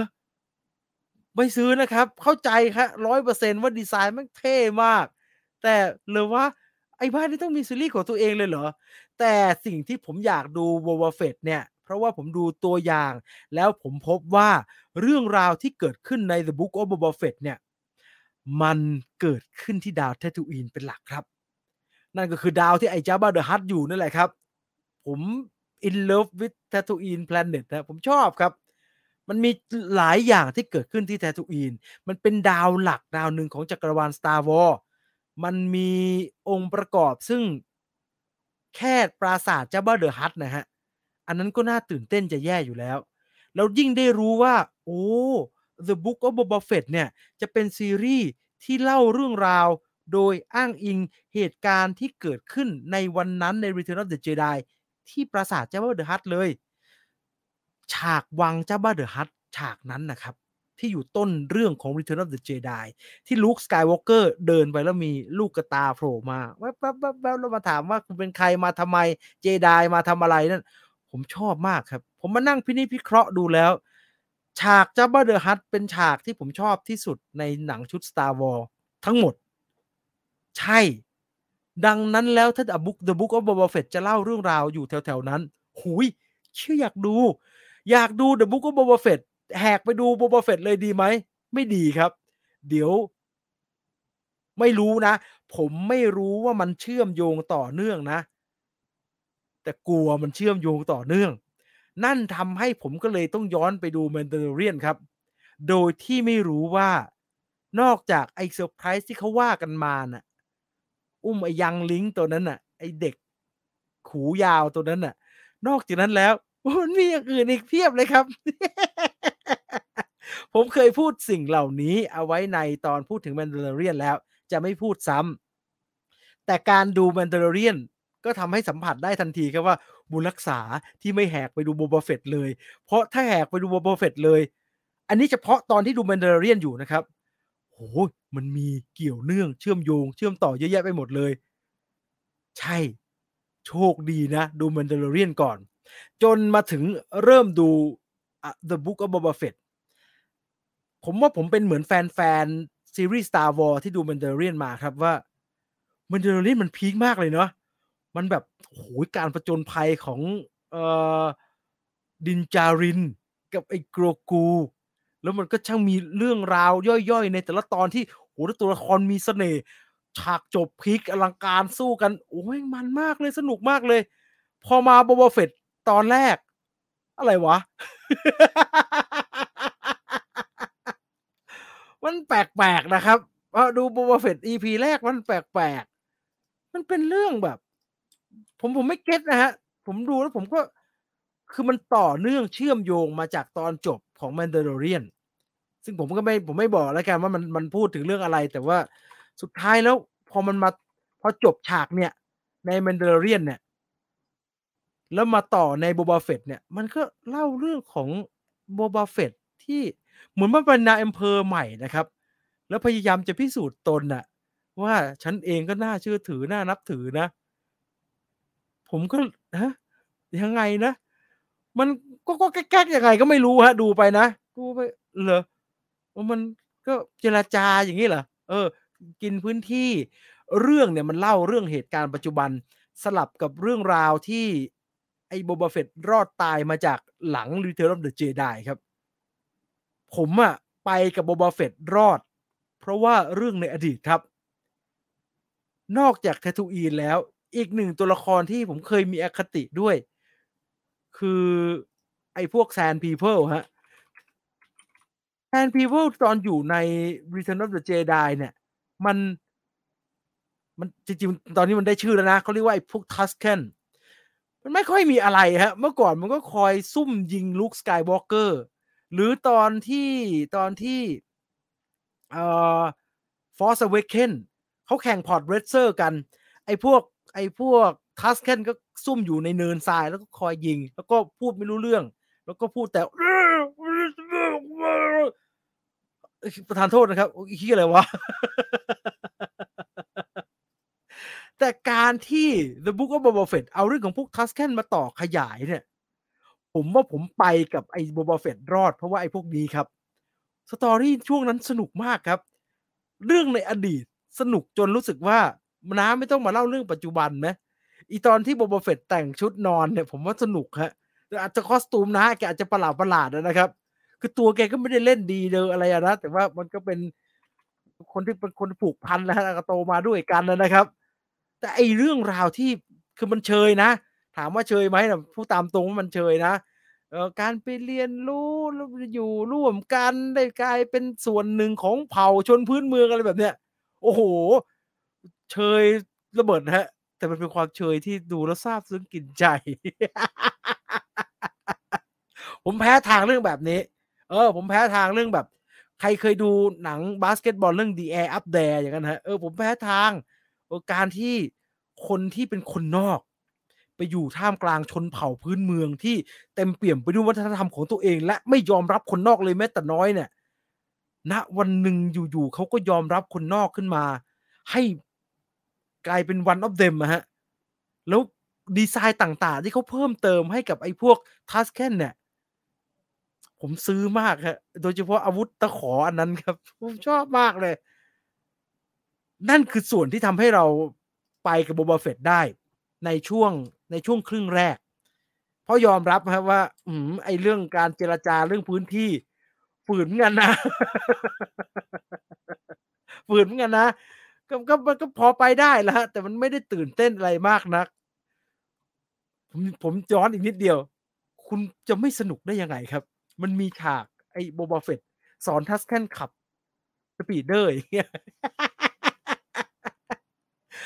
ไอเหตุการณ์ปัจจุบันน่ะไอเรื่องโบบาเฟตตามแบบว่าพยายามขยายอาณาเขตต้องการหาความยอมรับในฐานะไดเมียวคนใหม่เนี่ยผมว่ามันมีจุดที่สนุกอยู่อย่างนึงคือมันมีของเก่าๆมาเต็มเลยครับมันช่างทยอยเอาเอลิเมนต์ที่เรารู้จักมีตัวนั้นมีตัวนี้มีตัวนู้นเยอะแยะไปหมดเลยมันตื่นเต้นดีแต่หลังจากอันนึงดูไม่ค่อยลงตัวอีกอันดูโอเคเชยแต่ชอบเนี่ยสุดท้ายเส้นเรื่องมันก็มาผนวกกันครับแล้วก็นำมาซึ่งจุดที่เป็นไฮไลท์ของ The Book of Boba Fett ถึงแม้ว่าตอนต้นมันจะขึ้นแปลกๆแต่พอเข้าไฮไลท์แล้วมันมากเลยนะครับอาจจะติดอยู่นิดนึงคือสัก EP ที่5กับ6มั้งครับอันนี้ใช่อะบุ๊กว่าBoba Fettอยู่ไหม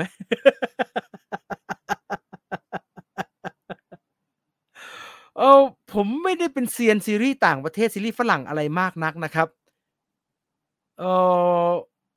ผมก็เลยไม่รู้ว่ามันเป็นอย่างนี้บ่อยไหม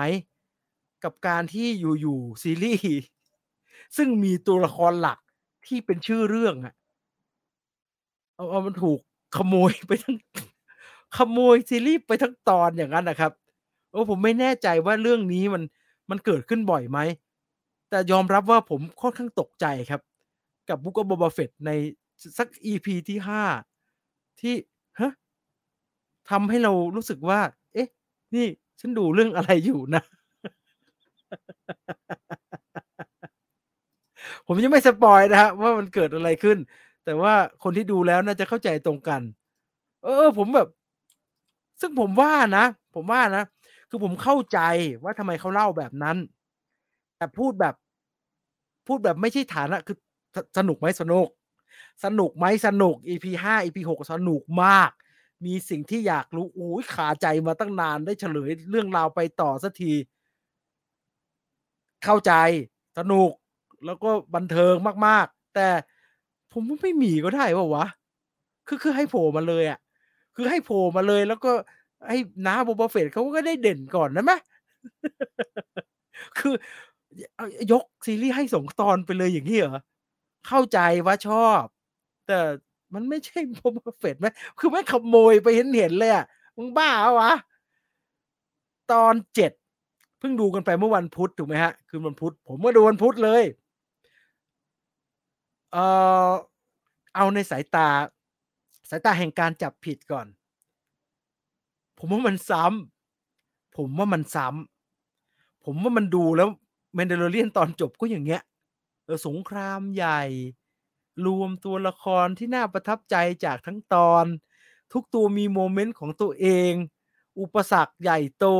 จะเอาชนะได้ยังไงฉันช่างดู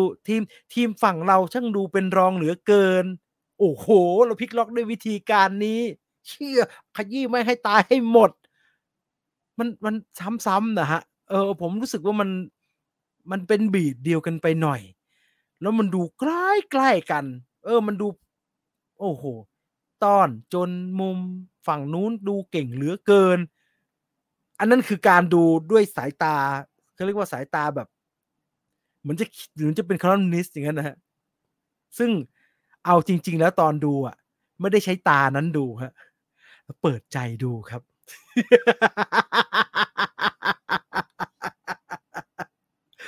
ผมดู EP 7 อ่ะโอ้เปิดใจดูโอ้มันหยุดติ๋งๆนะครับโคตรมันเลยผมชอบอะไรแบบนี้อยู่แล้วผมชอบการที่ตอนสุดท้ายแล้วฟินาเล่กันอย่างเงี้ยฮะก็คือผมมาเธอมึงมาพี่ฉันมาแล้วผมมาแล้วตัวนี้มามีโมเมนต์ของตัวนี้โอ้ยตัวนี้ทำแบบนี้ไอ้ตัวนั้นทำแบบนั้นโอ้ย I love it ผมชอบมันต้องเป็นแบบนี้ต้องเป็นการรวมตัวกันของตัวละครที่เรารักจากซีรีส์แล้วเราก็ได้เห็นเขาเรียกว่าทีมโบบ่าเฟตแบบฟูลทีมนะครับผมว่าเขายังใจดีนะยังใจดีนะที่ตอนจบเนี่ย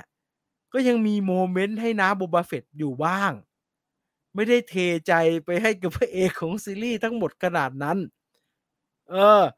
แต่จริงๆอ่ะโมเมนต์ไฮไลท์ของโบบ่าเฟตก็แพ้อยู่นะครับอันนั้นน่ะอันดวลปืนอันนั้นน่ะกับไฮไลท์ของโอ้โหไฮไลท์อันนั้นเด่นกว่าเยอะเลย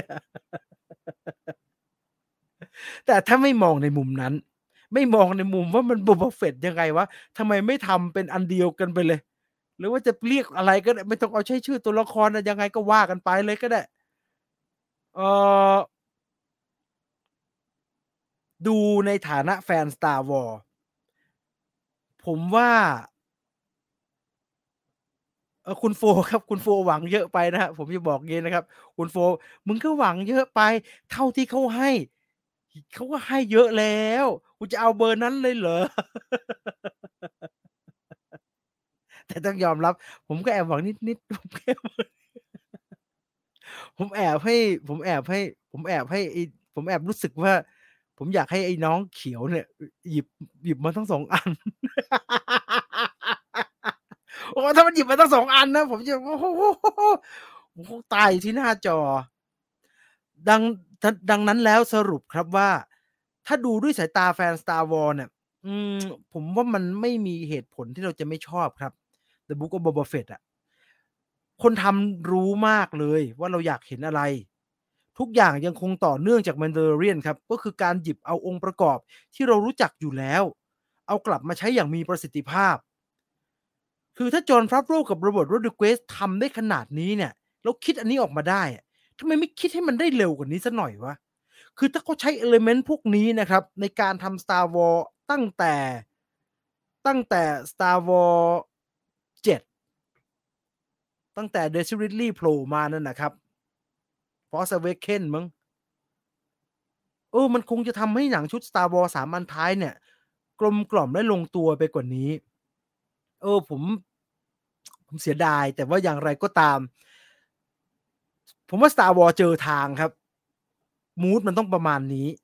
มันต้องตลกประมาณนี้มันต้องแอคชั่นแล้วมีความเฉยประมาณนี้โอ้โหเมื่อเขาเจอเคมีนี่นะไอจอห์นฟาโร่นี่เขาเก่งเหลือเกินเนาะช่างมีความสามารถในการหาสูตรดีเหลือเกินอ่ะมีคนถามว่าตอนเลือกอ่ะกรี๊ดไหมผมไม่กรี๊ดฮะเพราะว่าผมรู้นะผมรู้อยู่แล้วว่าน้องจะเลือกแบบไหนเพราะว่าอะไรเพราะว่าเราได้ดูเหตุการณ์ที่มันเกิดขึ้นหลังจากนั้นไปแล้วครับเราได้เห็นไปแล้วว่าบนดาวโรงเรียนเจไดอ่ะเจไดอะคาเดมี่ของลูค สกายวอล์กเกอร์อ่ะอุ้ยสปอยมันลงเอยยังไงดังนั้นเมื่อเราเห็นอันนั้นไปแล้วอ่ะเราจึงรู้ครับว่าแกจะเลือกอะไรอ่ะอันนี้ผมคิดว่าผมเดาได้ตั้งแต่ตอนนั้นแล้วล่ะนะฮะสรุป The Book of Boba Fett ถ้าดูเป็นซีรีส์จริงจังไม่ได้สนใจความแฟนเซอร์วิส Star Wars ยังไงก็แพ้ Mandalorian ครับแต่ถ้ามองในมุมแฟน Star Wars โอ้ย Boba Fett ชนะเยอะฮะ Boba Fett ใส่ให้เยอะกว่า โอ้แค่มีตัวใหญ่แค่มีขี่ตัวใหญ่ฮะแค่มีขี่ตัวใหญ่ผมก็ให้ชนะ Mandalorian แล้วครับผมชอบมากเลยอันนั้นน่ะผมมาติดใจไอ้ตัวนั้นน่ะมาตั้งแต่ Return of the Jedi แล้วครับว่าคุณคิดดูเขาเอาองค์ประกอบที่มันเกิดขึ้นใน Return of the Jedi อ่ะมาสร้างเป็นสิ่งที่อยู่ใน The Book of Boba Fett ได้ยังไงสัตว์ประหลาดอยู่ใต้ถ้ำของจาบาเดอะฮัตในจังหวะที่มันโดนลูค สกายวอล์กเกอร์เอาประตูหนีบเนี่ยมีคนเลี้ยงออกมาน้ำตาซึมเพราะว่าสัตว์เลี้ยงสุดรักของมันแพ้เขาหยิบเอาองค์ประกอบทุกอย่างครับว่าไอ้ตัวนี้เป็นสัตว์เลี้ยงใช้ในการรบและต้องมีความสัมพันธ์กับผู้เป็นเจ้าของแล้วคุกก็เอาอันเนี้ยองค์ประกอบเนี่ยที่ไม่รู้จอร์จ ลูคัสคิดหรือเปล่านะครับตอนเราทำ Return of the Jedi อ่ะเอามาใช้ได้แบบนี้แล้วมีขี่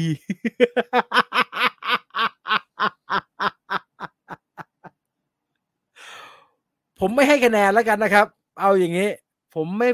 บังอาจให้แต้มอะไรทั้งสิ้นอ่ะเดี๋ยวหาว่าลำตะแคงลำเอียงกันสนุกครับสนุกแล้วก็ดูได้ซ้ำแล้วซ้ำอีก เขาหาเก่งฮะเขาช่างหาเก่งเขาช่างรู้ว่าคือตัวละครคนแสดงเป็นโบบาเฟตเนี่ยเขาขนาดเขากล้าใช้นักแสดงเก่านะครับซึ่งไม่ได้มีบารมีอะไรเลยนะครับ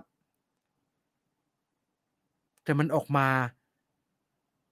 ผมว่ามันออกมาดีได้เพราะว่าแกนกลาง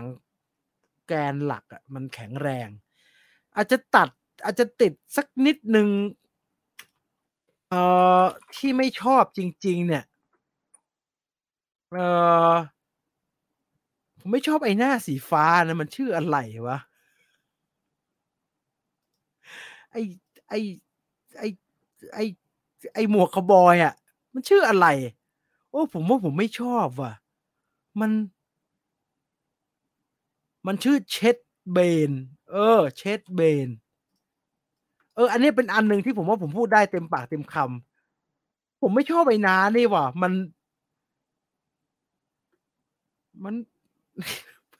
กิ๊กก๊อกนะ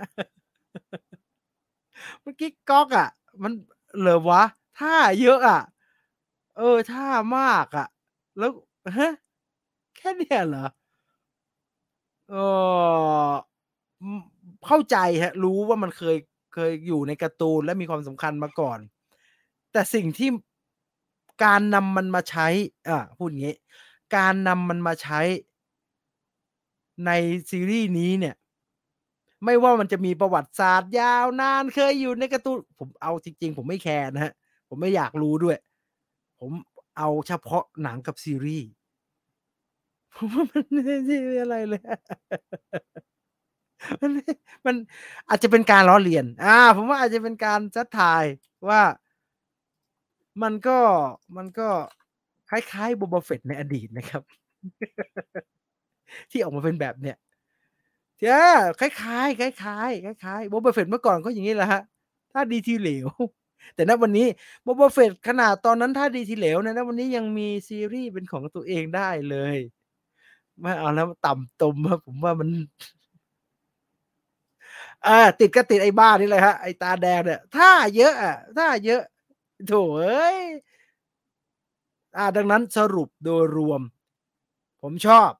ยังไงไม่มีเหตุผลที่จะไม่ชอบแล้วครับและนี่คือ The Book of Boba Fett ครับ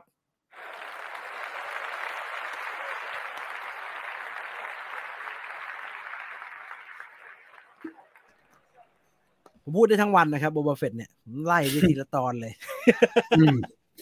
ชอบแต่ไม่ใช่แฟนไม่ใช่คนดู Star Wars มาผมว่าไม่น่าจะไปได้นะแต่ก็ต้องควรจะเริ่มจาก Mandalorian ก่อนถูกไหมควรจะไปเริ่มจากStar Wars New Hope นู่นเลยครับโว้จริงจริงจริงจริงจริงจริงเพราะมันอ้างอิงเยอะมันอ้างอิงเยอะมันอ้างอิงมันใช้เอาตัวสมทบในอดีตที่เคยใช้งานมาใช้เยอะไม่ใช่หมายถึงว่าไม่ใช่แฟนเลยแล้วจะดูจักรวาลเนี้ยดู Mandalorian ได้ก่อนไม่ต้องถอยไป New Hope เลยแม่ง ต้องต่อยเป็นนิวไม่งั้นก็สนุกก็ตามนะเรื่องก็สนุกดีอะไรเงี้ยน่ะมันจะไม่ได้ไงมันจะไม่ได้สิ่งที่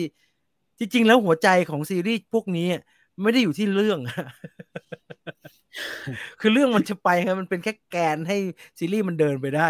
แต่หัวใจสำคัญของทั้ง Mandalorian และ The Book of Boba Fett เนี่ยมันคือสิ่งละอันพละน้อยที่ปรากฏขึ้นมาบนจอครับโอ้โหแม่งการลำนี้เลยเว้ยอะไรแบบเนี้ยมันเป็นแบบนั้นครับมันเป็นแบบนั้นมากกว่ามันเป็นแบบโอ้ยตอนนั้นเกิดอันนี้ขึ้นโอ้มันกลายเป็นแบบนี้นี่เองอะไรอย่างนั้นน่ะนั้นถ้าไม่มีองค์ความรู้เหล่านั้นเนี่ยว่าก็ยากฮะลำบากยิ่งดู Mandalorian น่ะมันไอ้พวก Mandalorian มันกฎกติกาเยอะครับมันจะอ้างอิงนู่นนี่จะต้องมีไม่ถอดหน้ากากมันเป็นแบบว่ามันเหมือนศาสนาแล้วมันยิ่งเคลมอ้างนู่นอ้างนี่เยอะแยะไปหมดเนี่ยโอ้ต้องอาศัยนู่นอาศัยแบ็คกราวด์สตอรี่เยอะเยอะอันเนี้ยเขารู้ไงว่าเขารู้แล้วเขามั่นใจมากว่าต่อให้มีเฉพาะแฟน Star Wars ดูเนี่ยก็พอเพราะว่ามันแฟนเยอะมันเยอะมันเยอะจริงๆเหมือนมาเวลทำนะครับมาเวลทุกวันนี้ก็ทำไม่แคร์คนอื่นแล้วครับเพราะว่าคนดูเขาเยอะคุณลองจินตนาการตัวเองเป็นไม่ใช่แฟนมาเวลแล้วไม่ได้ดูอะไรเลยสิโผล่ไปดูหนังมาเวลสักเรื่องไม่รู้เรื่องเลยนะตอนเนี้ยมันช่างโลกิเนี่ยไม่ได้แน่ไม่รู้เรื่องเลยมันจะแบบมันช่างต่อเนื่องและเชื่อมโยงกันมาโดยตลอดอะนะฮะอันแล้วนั่นคือ Boba Fett นะท่านนี้ดีกว่าเดี๋ยวเยอะไปกว่า นี้โยดาน่ารักกินอาหารเม็ดไหมมันกินหนอนฮะมันกินหนอนกินไส้เดือนมันวางคาแรคเตอร์เก่งฮะมันกลับมาเป็น Star Wars ที่มันควรจะเป็นอ่ะมันต้องตลกหน่อยอะไรอย่างเงี้ยมีความเชยนิดๆเลยเชยนะเชยเหมือนฟาสไงครับคนชอบยังไงก็โชว์เขาไม่เหมือนเฮ้ยไม่น่านะผมเห็นคนที่เป็นแฟนเขาก็เฟลหลังๆเหมือนกันนะใช่มันเห็นในคอมเมนต์น่ะมันไม่มั่นใจว่าแฟนเยอะแล้วก็ทำถุยยังไงก็ได้อย่างนี้เลยผมไม่แน่ใจนะStar Wars กับฟาสเนี่ยมันจะไม่เหมือนกันชัดๆเลยฮะคือ Star Wars เนี่ยห่วยไม่ได้แฟนแม่งปากจัดแฟน Star Wars อ่ะไม่ต้องรอคนอื่นด่าผมพร้อมจะด่าหนังตัวเองเยอะแยะหมดเลยอย่างไอ้ล่าสุดกูไม่เห็นเลยไอ้เนี่ย The Last Jedi เนี่ยโอ้โหคนที่ด่า คนอื่นที่ไหนแฟน Star Wars ทั้งนั้นไปโซโล Star Wars Story อย่างเงี้ยแฟน Star Wars ทั้งนั้นนั่งด่ากันอยู่เนี่ยดังนั้นอันตรายฮะอันตรายเท่าที่จำความได้ก่อนที่จะมี Star Wars กลับมามากมายขนาดนี้ตอนที่เอา4 5 6มาทำ CG ใหม่แล้วเอากลับมาขึ้นจอตอนนั้นผมอะประมาณหนึ่งตอนไปดู New Hope ในโรงนะตอนที่เขาเอา CG จอร์จ ลูคัสเอา CG กลับมาทำใหม่อะผมรู้สึกตื่นเต้นมากกว่าตอนที่ไปดู Force Awakens อันนั้นรู้สึกมันรู้สึกห่างกับการดู Star Wars มานานมากแล้วอะแล้วการได้เห็นโลโก้ Lucas Art Lucas Film ปุ้งวิ่งกุ้งกิ้งเขียวๆกระพริบแล้วก็หายไปมืดไปแล้วก็มีเสียงแต่ฟานฟาทันทันทันทันทันทันโอ้โหกูแค่นั้นพอแล้วเราจุดบรรลุแล้วเจ๋งมาก Hawkeye 4-6 ผมแล้วครับพี่ไม่ดูไม่ได้แล้วครับจำอะไรไม่ได้แล้วครับถ้าดูต้องดูใหม่ทั้งหมดแล้วครับจำอะไรไม่ได้เลยจำไม่ได้จริงๆจำไม่ได้จริงๆจำได้เราๆอ่ะแต่ไม่น่าได้ดูแล้วนะไม่น่าได้ดูละคุณวีรศักดิ์อย่าพูดถึงเรื่องมันกินลูกกบครับผมรับไม่ได้ครับไอ้เหี้ยกินลูกเขาตอนนี้ใครยังไม่เข้าจักรวาลไหนเนี่ยเหนื่อยหน่อยนะไม่เหนื่อยหรอกครับไม่เหนื่อยไอ้พวกเข้าไปแล้วสิฮะเหนื่อยอยู่ข้างนอกลอยๆอ่ะไม่เหนื่อยสบายได้ยินแค่อินโทรก็พอนักแสดงโบบาเฟตคนนักแสดงอะไรพี่จีนครับ Star Wars ภาคแรกที่ไปดูในโรงผมดูReturn of the Jedi ครับภาคสุดท้ายภาค 6 อ่ะภาค 6ผมดูที่ลิโดจำได้มาดูที่กรุงเทพเด็กๆเลย พี่จีนครับผมยังไม่ได้ดูอาร์เคนเลยนี่เป็นวิธีการทวงในรูปแบบใหม่ป่ะฮะแดกอันแดกแต่ตอนนี้ไม่ต้องแดกกันแล้วมั้งฮะเดี๋ยววันเสาร์เดี๋ยวตีกันอีกไม่เอาเห็นมีตีกันเล็กๆวันเสาร์ทุกวันเสาร์เลยทำไมไม่ก็ยังมีคนที่อยากให้คุณ3คนดูแล้วก็มีอีกกลุ่มหนึ่งที่เขารำคาญแล้วก็แดกกันอะไรอย่างนี้อย่าไปแดกกันเลยฮะไม่เอาเพื่อนกันจริงๆอ่ะเปิดเข้าไปเห็นเลยอาเคนกำลังจะคลิกแต่มือไปคลิกไอ้นี่ก่อนนะแม่งไม่ได้ใกล้เลยแม่งไม่ได้พิมพ์ใกล้กันเลยไม่มันมีเล็กๆไงคุณเข้าไปในเมนู Netflix เนี่ยมันจะเป็นเล็กๆๆใช่ไหมล่ะTinder ไม่ขึ้นก็แปลกแล้วไอ้ Tinder เนี่ยขึ้นมันทุกหน้าจอเลยเห็นอยู่ที่5แล้วก็เห็นคนเริ่มเป็นกระแสในโซเชียลมีเดียก็เลยดูไว้สักหน่อยข้อดีคือผมว่าสารคดีอ่ะดูภาคไทยได้มันเหมือนดูพวกสารคดี UBC เมื่อก่อนนะไว้ฮะแล้วก็ดูภาคไทยอยู่แล้วแล้วก็ภาคดีเดี๋ยวนี้ก็ภาคดีก็เลยดูสักหน่อยโอ้บันเทิงไอ้บ้าไอ้ชิบหายมีเอาพูดถึงอันนี้เลยแล้วกันใครดูแล้วถามนี้ก่อนใครดูแล้วใครยังไม่ดูเห็นอลิซดูแล้วด้วยนะฮะใช่ๆพรุ่งนี้อลิซจะพรุ่งนี้จะมุมเหลี่ยมของอลิซแล้วผมก็อยากรู้มากเลยเพราะอลิซจะไม่น่าโดนหลอกอย่างนั้นได้ถูกป่ะล่ะเพราะว่าอลิซไม่ได้อยู่ในตำแหน่งที่จะโดนอะไรอย่างนี้ไม่ได้อยู่ในฐานะที่จะโดนอะไรแบบนี้ได้ก็ไม่แน่นะครับบางทีปลาบางตัวมันก็ตายน้ำตื้นๆได้เหมือนกันนะผมไม่พูดแล้วกันปลาบางตัวมันก็ตายน้ำตื้นๆได้นะฮะนึกว่าน้ำมันลึกตายหาที่ไหนได้Tinder Swindler เป็นสารคดีทาง Netflix ครับแล้วก็ผมว่ามันน่าตื่นเต้นตั้งแต่เราเห็นชื่อเรื่องแล้วล่ะว่าเขาขายมันชัดมากเลยว่าเขาจะเล่าเรื่องราวของคนที่เป็นมิจฉาชีพทางแอปพลิเคชัน Tinder แอปพลิเคชัน Tinder ก็คือแอปพลิเคชันหาคู่ที่ใช้เทคนิคของการปัดซ้ายปัดขวาผมเลยไม่เป็นนะฮะผมเคยทดลองอยู่ครั้งหนึ่งตอนที่ต้องทำงานให้ Tinder ตอนนั้นเขามีแอปเขาทำเป็นหนังสั้นแล้วก็เขาก็อยากให้วิวไฟเดอร์พูดถึงหนังสั้นของเขาผมก็เลยมีโอกาสได้ล็อกอินเข้าไปใน Tinder แล้วก็เข้าไปศึกษาระบบว่ามันทำงานยังไงปัดซ้ายปฏิเสธปัดขวาเลือกแล้วถ้าปัดขวาเหมือนกันแมทช์แล้วก็ได้คุยกันตัวแอปมันมีแค่นั้นจริงๆครับแต่เจตนาในการแมทช์เนี่ยแล้วแต่คนละแค่หาเพื่อนคุยแค่หาเซ็กส์พาร์ทเนอร์อยากจะหาคู่ที่จริงจังในอนาคตแล้วแต่บุคคลเลยไม่เกี่ยวกับแอปพลิเคชันก็ไปนัดคุยกันเองปัด Tinder เจอแมทช์แล้วก็ไปคุยด้วยแอปอื่นก็ได้จะแลกเบอร์จะแลก LINE หรือจะคุยกันด้วย WhatsApp ก็ได้ต้องบอกว่าความจริงแล้วไอ้เรื่องโรแมนต์สแกมแบบเนี้ยไอ้คนหลอกชาวบ้านด้วยการหลอกให้รักแล้วตบทรัพย์ไม่เหลือเนี่ยมันไม่ใช่เรื่องใหม่ครับเราได้ยินบ่อยมากเลยแต่มันเพียงแค่ไอ้มิจฉาชีพหาพวกนี้เนี่ยมันเปลี่ยนรูปแบบในการทำงานของตัวเองไปเรื่อยๆครับ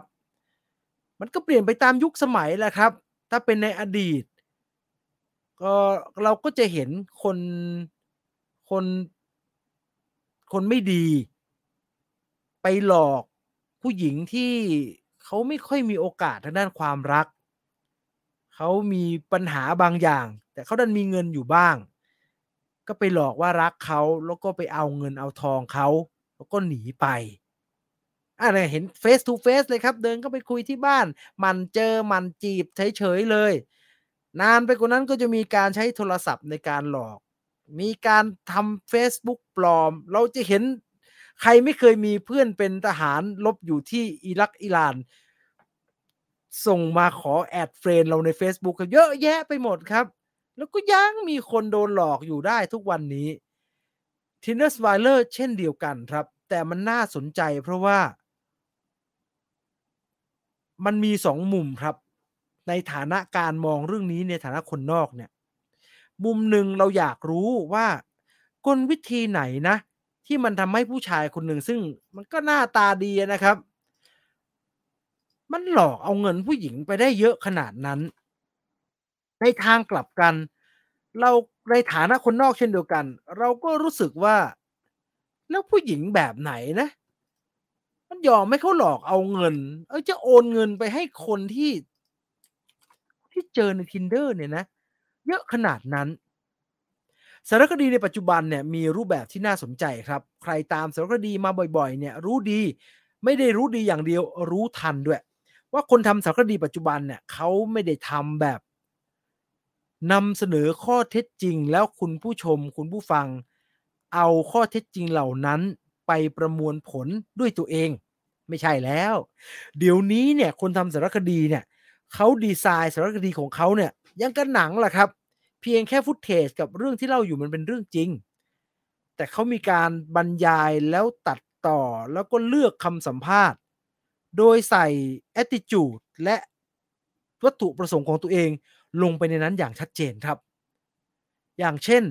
ถ้าเขาอยากจะทำสารคดีเพื่อโจมตีใครเขาก็โจมตีอย่างชัดเจนครับโดยการให้ข้อมูลฝั่งที่จะทำให้ฝั่งที่เขาอยากโจมตีเนี่ยดูไม่ดี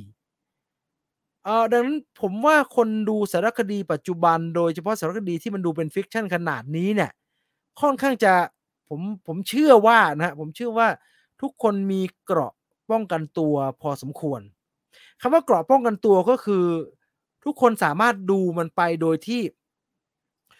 เราเข้าใจได้นะฮะว่าคนทำนี่แอตติจูดมันทางนี้นะโอ้มันอยากจะบอกแบบนี้เราดูในมุมนั้นเราไม่ได้ดูแล้วก็หลับหูหลับตาเชื่อว่าเรื่องเหล่านี้เป็นข้อเท็จจริงเราทำกรอบแบบนี้ก่อนว่าใช่ครับผมดู Tinder Swindler เรื่องนี้ก็ด้วยความรู้สึกอะไรแบบนั้นเช่นเดียวกันผมไม่ได้บอกว่าคนทำสารคดีทำแบบนี้ผิดนะแต่ว่าธรรมชาติของการทำสารคดีปัจจุบัน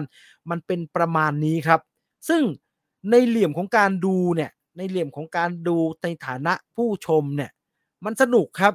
เพราะถ้าทำแบบสารคดีโบราณแบบนำเสนอข้อเท็จจริงเนี่ย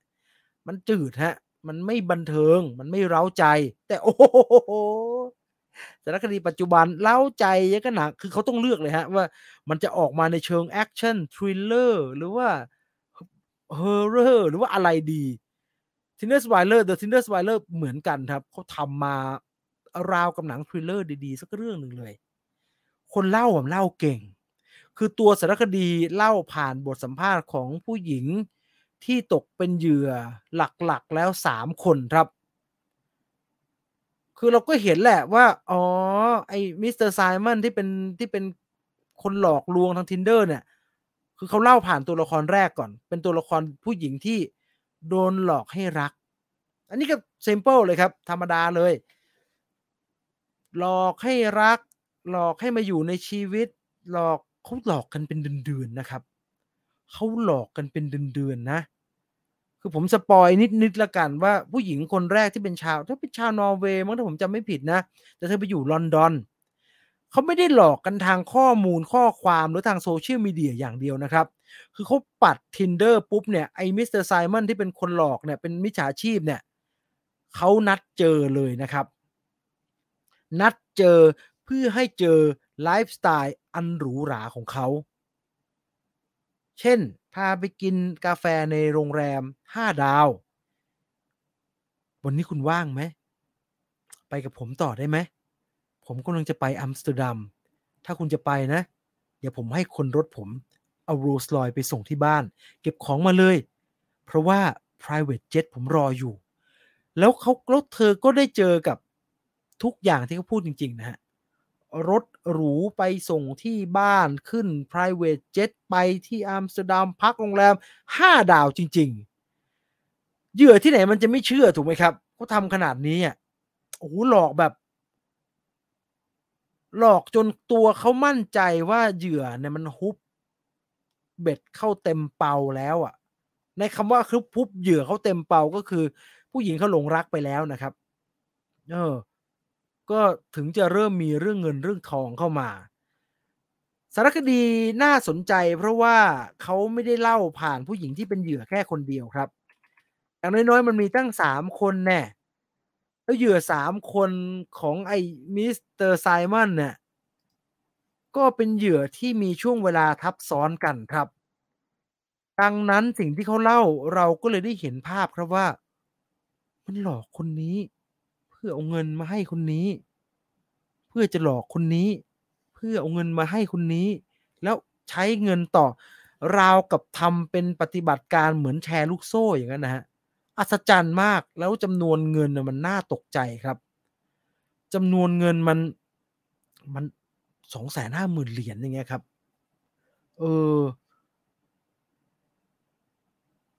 ยิ่งกว่าคือที่น่าสนใจไปยิ่งกว่ามันหลอกยังไงเนี่ยคือ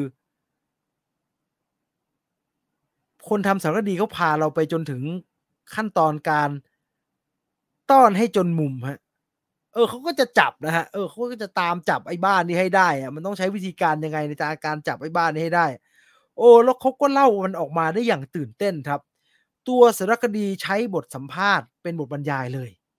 ดังนั้นแล้วเราจะได้ยินเสียงของผู้หญิง3คนนี้เป็นหลัก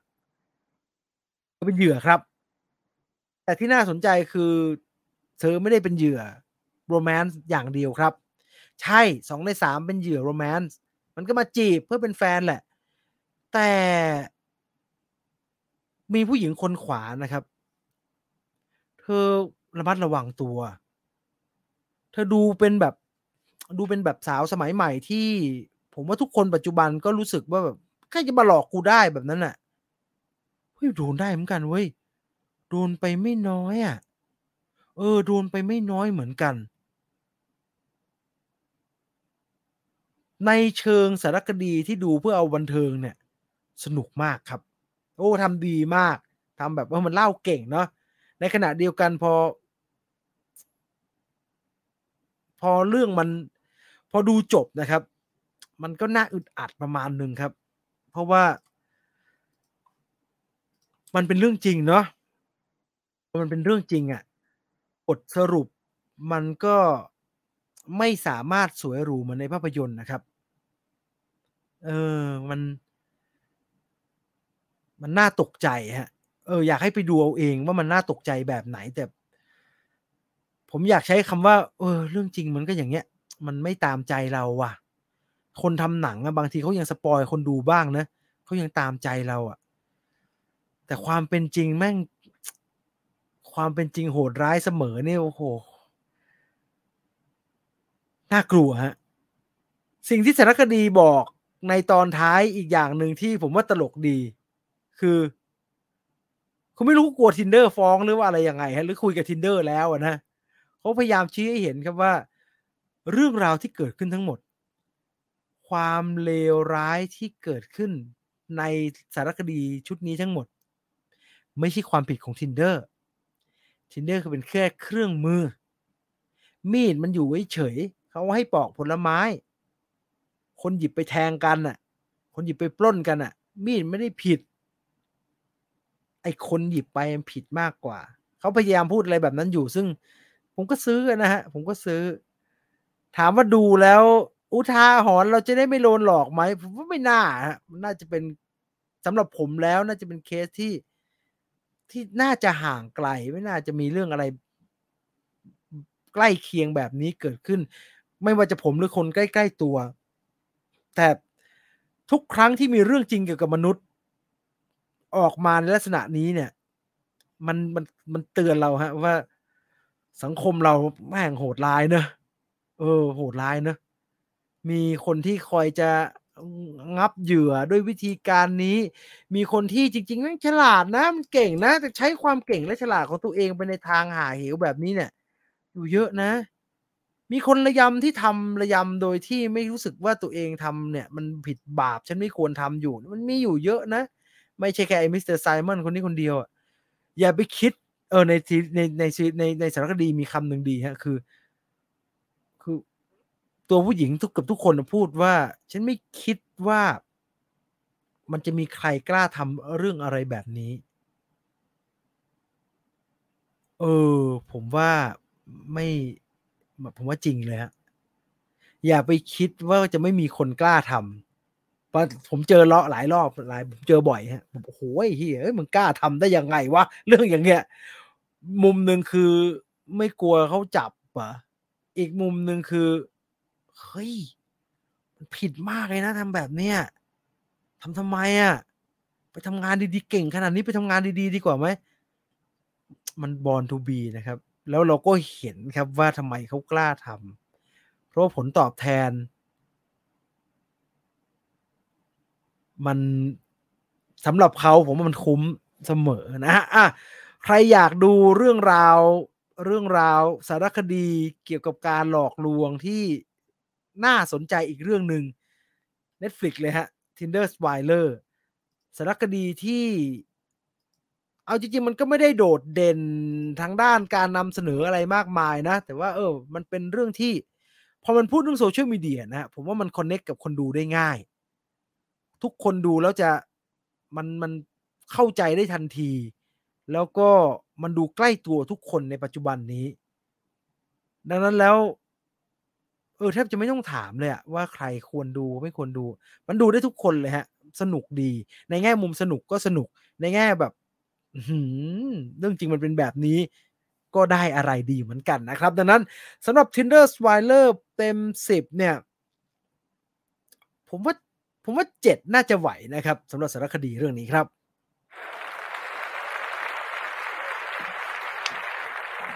มันมีเรื่องก่อนหน้านั้นนี่โซเชียลไดเลมม่าเรามาเปลี่ยนมันเป็นคนละเรื่องกันสิมันเป็นคนละเรื่องกันสิอันนั้นมันเป็นเรื่องภาพใหญ่ในแง่ด็อกคิวเมนทารี่อะไรอย่างเงี้ยความสนุกความเพลิดเพลินอะไรอย่างเงี้ยไอ้นี่มันจะยากกว่าเพราะว่าพอยต์มันเป็นพอยต์ใหญ่มันพูดเรื่องกว้างแต่อันนี้มันพูดถึงเหตุการณ์ต่อเหตุการณ์นะครับ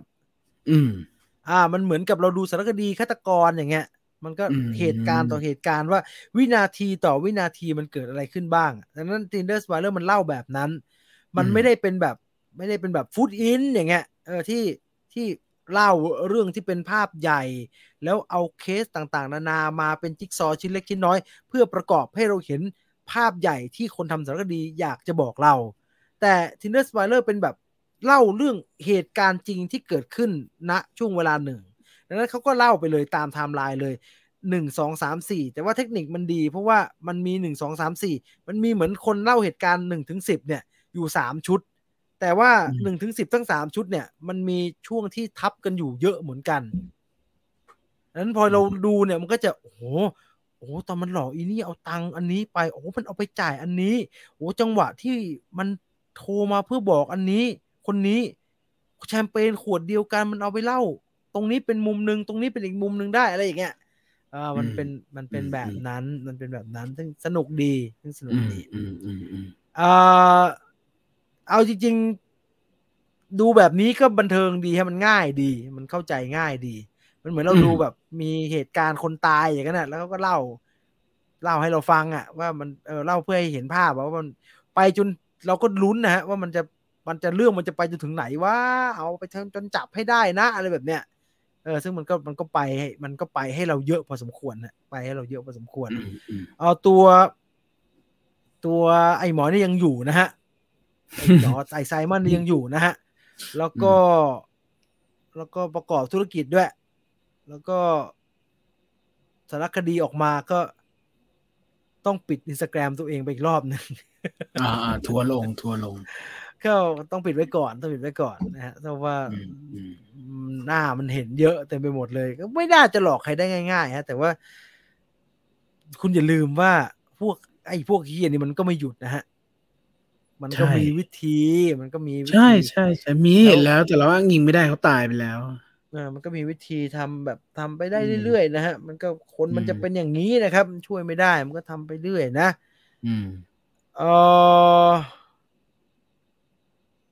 ถ้าชอบสารคดีจริงๆแบบนี้แนะนำอะไรเนี่ยโดนฟัก with cat สืบเดือดจริงมันทำสารคดีปัจจุบันมันทำดีมากฮะมันทำความเร้าใจไม่ต่างกับภาพยนตร์เลยสนุกผมดูพอสมควรนะสารคดีเนี่ยจริงมันมีอีกเรื่องนึงอยากให้ทุกคนได้ดูนะแต่มันไม่มีหาดูไม่ได้ที่มันเล่าเรื่องของคนที่เป็นคน เลือกคอมเมนต์จะลบรูปลบคอมเมนต์ในโซเชียลมีเดียอันนั้นน่ะดีมากเลยแต่มันไม่มีให้ดูมันไม่มีให้ดู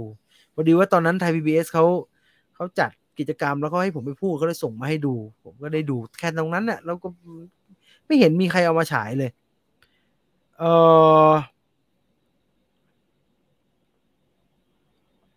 ยความต้องการที่เหนือเซ็กส์ครับ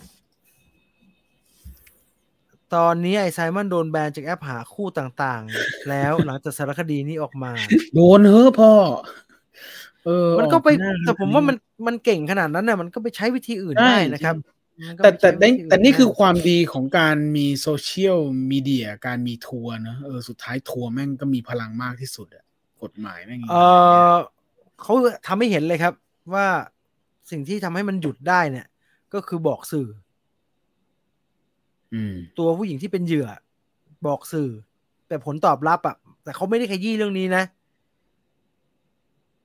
คุณทนรับแรงกระแทกที่มาจากคอมเมนต์ต่างๆไหวเปล่าล่ะเพราะว่าทันทีที่เรื่องนี้ถูกเผยแพร่ออกไปอ่ะ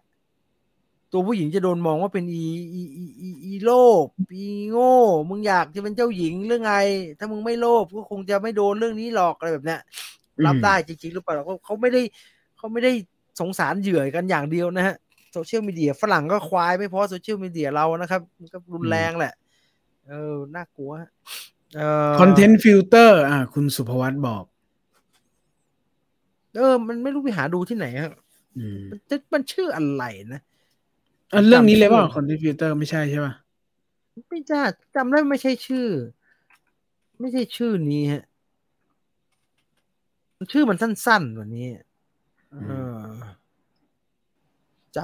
ผมจำไม่ได้ผมจำชื่อเต็มๆไม่ได้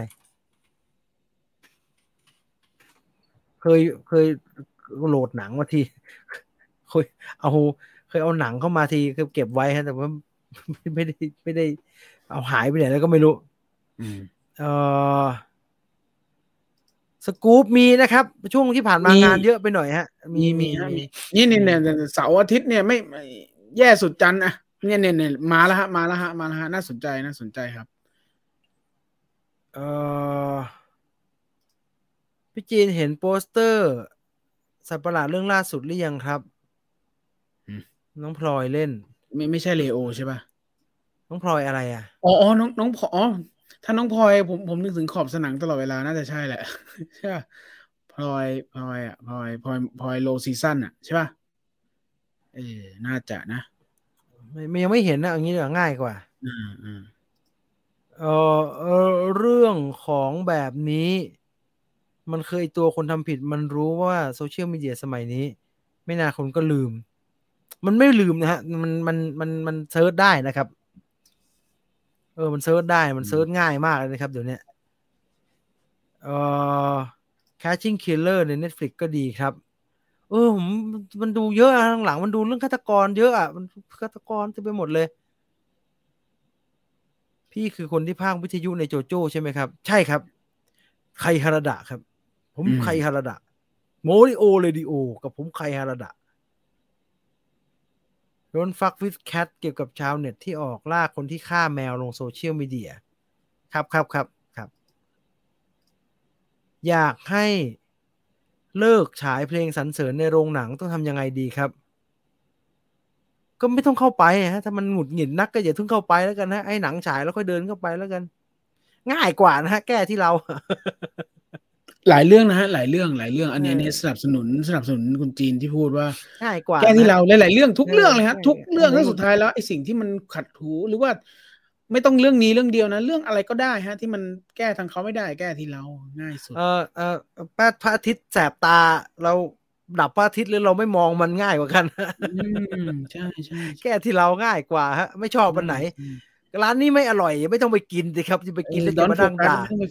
เฮ้ยเราจะทำยังไงให้แม่งทำให้อร่อยดีวะอย่างเงี้ยไปแดกร้านอื่นง่ายกว่าผมว่านะเป็นผมแก้อย่างนั้นเป็นผมแก้ลองดูครับลองดูถ้ามันทำได้ก็จะดีหิวไหมครับหิวครับJurassic World เข้าวันไหนนะ Jurassic World แป๊บนึงนะ Jurassic World อ๋อมันก็เพิ่งเดี๋ยวก่อนนะเพิ่งมีตัวอย่างแล้วใช่ไหมเนี่ยแล้วมันมีวันฉายชัดเจนแล้วบ้านเรายังไม่เห็นนะเดี๋ยวเจอเดี๋ยวบอกฮะเดี๋ยวบอกดูร่างทรงแล้วไม่อินน่ากลัวนะคะแต่รู้สึกเหมือนยัดเยียดที่จะทำให้เหมือนสารคดีเข้าใจได้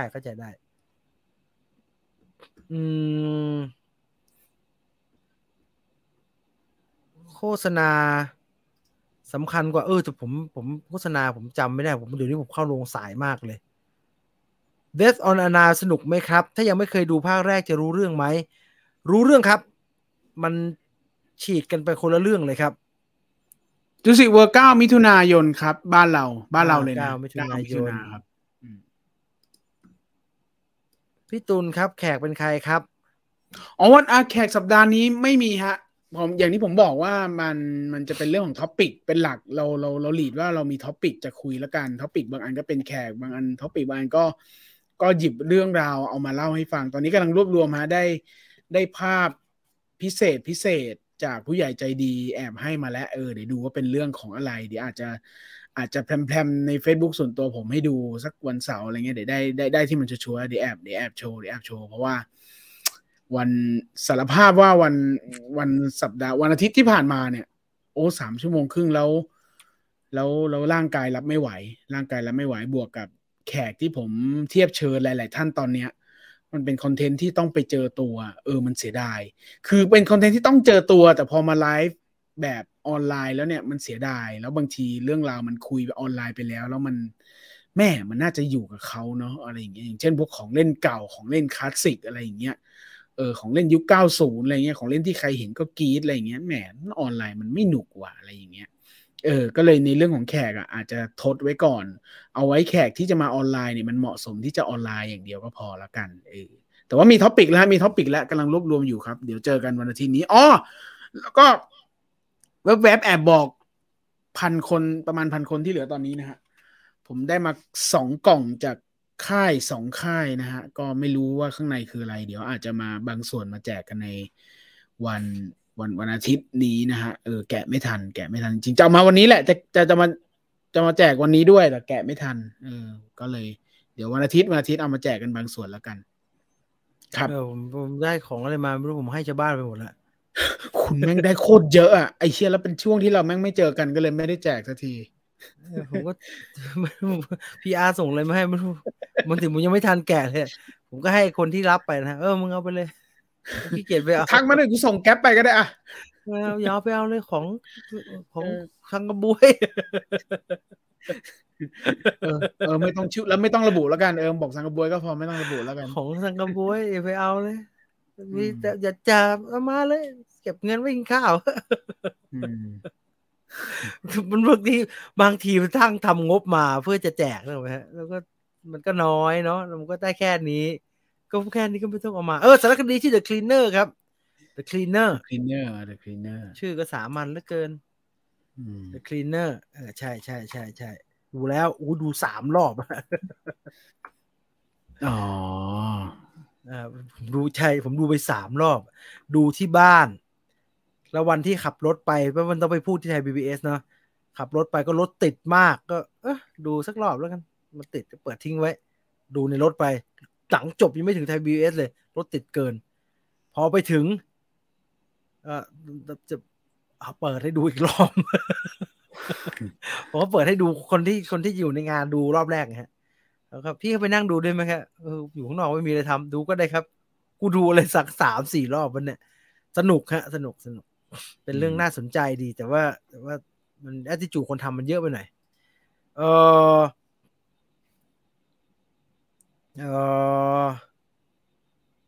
เพิ่งเข้ามาครับBoba Fettไปแล้วนะครับไปแล้วเดี๋ยววัน2วันฮะเดี๋ยววัน2วันในส่วนของที่คุณจีรีวิวไป2เรื่องเดี๋ยวก็จะรีอัปโหลดให้นะครับภายในนี่แหละไว้ไม่เกิน 2-3 วันนี้อาจจะเป็นเรื่องBoba Fett ก่อนก็ได้นะฮะแล้วก็สำหรับไลฟ์นี้ที่จบไปเนี่ยก็ไปฟังย้อนหลังได้ทาง Spotify นะครับก็เซิร์ชว่า Scoop with Finder เลยส่วนถ้ายังจะอยากได้ฟีลลิ่งการเห็นภาพใน YouTube ก็เดี๋ยวทาง Membership ก็จะได้ ได้ชมได้ฟังกันอย่างต่อเนื่องนะครับก็2ช่องทางนี้ครับไปฟังเต็มๆได้ส่วน Public ใน YouTube ก็นั่นแหละฮะก็เดี๋ยวตัดให้ 2-3 วันนี้เดี๋ยวตัดให้ครับโอเคนะครับเอาเท่านี้แล้วกันนะครับสำหรับWildfire Radio ในค่ำคืนนี้นะครับวันพรุ่งนี้อย่าลืมรายการ Wildfire 3 ทุ่มจนถึง 4 ทุ่มครึ่งนะครับ YouTube สกู๊ป Wildfire 02 Facebook ซุปเปอร์บันเทิง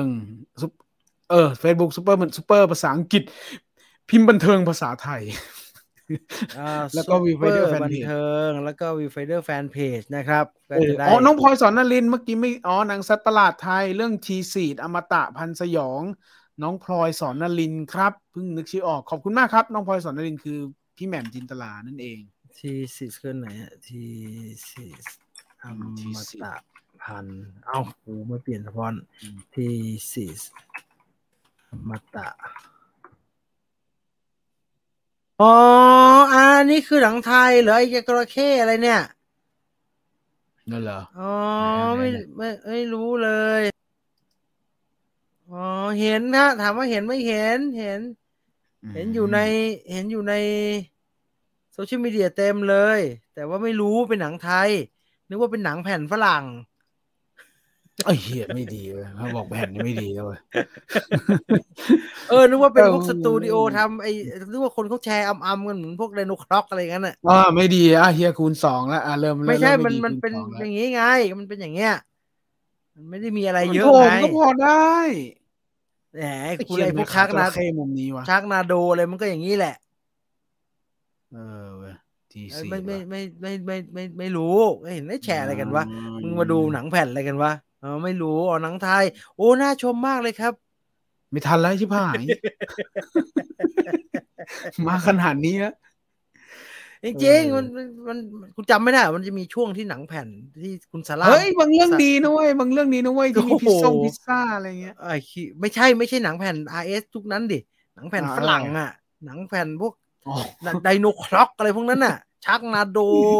อะไรอ่ะไอฉลามที่เป็นปลาฉลามที่เป็นที่เป็นปลาหมึกเป็นในตัวนั่นน่ะชักตัวปูสอย่างนั้นน่ะชักตัวปูสเหี้ยหัวเป็นฉลามหางเป็นปลาหมึกนี่เป็นจุ่มซีฟู้ดแดกผมว่ามันเลยมาแล้วเนี่ยว่ายุคที่มันทำหนังแบบนั้นน่ะ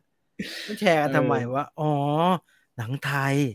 นี่ไปตามสื่อให้นี่ข้างล่างเขามีเครดิตผู้กำกับนี่ชื่ออะไรวะผู้กำกับนี่ไอเดียที่น่าสนใจมากเลยครับไม่ทันละสู้ปล่อยเงียบดีกว่าแทนที่มาตบแบบเนี้ยตบกลับแบบเนี้ยสู้ปล่อยเงียบเนี่ยปล่อยดำเนี่ยจริงๆเห็นมา 2-3 วันแล้วซีซิสอมตะพันสยองเดี๋ยวไปตามต่อให้ครับอฟิล์มบายอะไรวะผลิตโดยวายุพักบุญถาวรไผ่ร้อยกอและไรบิยอนผลงานในการกำกับของใช่เหรอที่พูดมานี่ไม่ที่พูดมานี่คืออ่านเลยเหรอคืออ่านเลยเครดิตนี้เลยเหรอนี่ผลงานในการกำกับของเจตนิพัฒน์สาสิงห์แห่ง400นักรบขุนรองปลัดชูมึงอย่างเงียบสิเรื่องราวการตามหาสมุนไพรที่มีชื่อว่าชาละวันของเหล่านักศึกษาแสดงนำโดยออกัสวัชิรวิทย์ฟลุกไม่เนี่ยไอชื่อน้องๆนักแสดงหน้าใหม่เราต้องยอมรับว่าเราไม่รู้จักเยอะพลอยสอนนรินบิวณัฐพลและพีพีพัชยาพร้อมเข้าฉายปลายปี2565นี้ขอชื่อผู้กำกับครับเจตนิพัฒน์สาสิงห์น่าจะเป็นผู้กำกับหน้าใหม่ไฟแรงผู้กำกับคุณรองปลัดชูครับอ๋อที่พี่เช็คคิงออนน่ะเหรอไม่ใช่คุณรองปลัดชูที่ใช่พี่เช็คไงพี่เช็คเล่นไงไม่ใช่คุณรองปลัดชูไม่ใช่นั่นมันของ ITV อันนี้คุณรองปลัดชูที่พี่พยับเล่นน่ะดีๆนะมึงดีๆนะแกอยู่บ้านแกอยู่เนี่ยเลยบ้านกูไปนิดเดียวเองนะกูยังไม่ได้พูดเลยผมยังไม่ดูผมไม่มีสิทธิ์พูดอะไรครับมึงดีๆนะเห็นหน้าบ้านแกขึ้นป้ายพยับคำพันตัวเบลอเลยนะก่อนเห็นนักมวยทั้งเรื่องเลยเนี่ยโอ้โหแม่งเลยไป3-4ซอยเองน่ากลัวชิบหายเลยมึงอย่าได้เดินมาลำพูงงวานเลยอ่ะพันทิพย์มันคือผู้กำกับเรื่องนั้น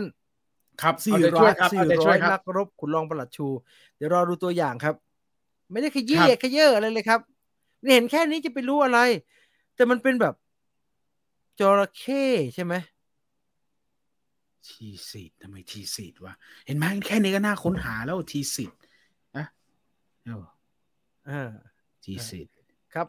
ได้เลยครับผมไม่เกี่ยวนะครับอาจารย์พยัพครับไม่ใช่ไม่เกี่ยวกับหนังแกแล้วแกไม่เกี่ยวแล้วแกอยู่ลองไอ้ที่ผายที่แกอยู่ในขุนรองปลัดชู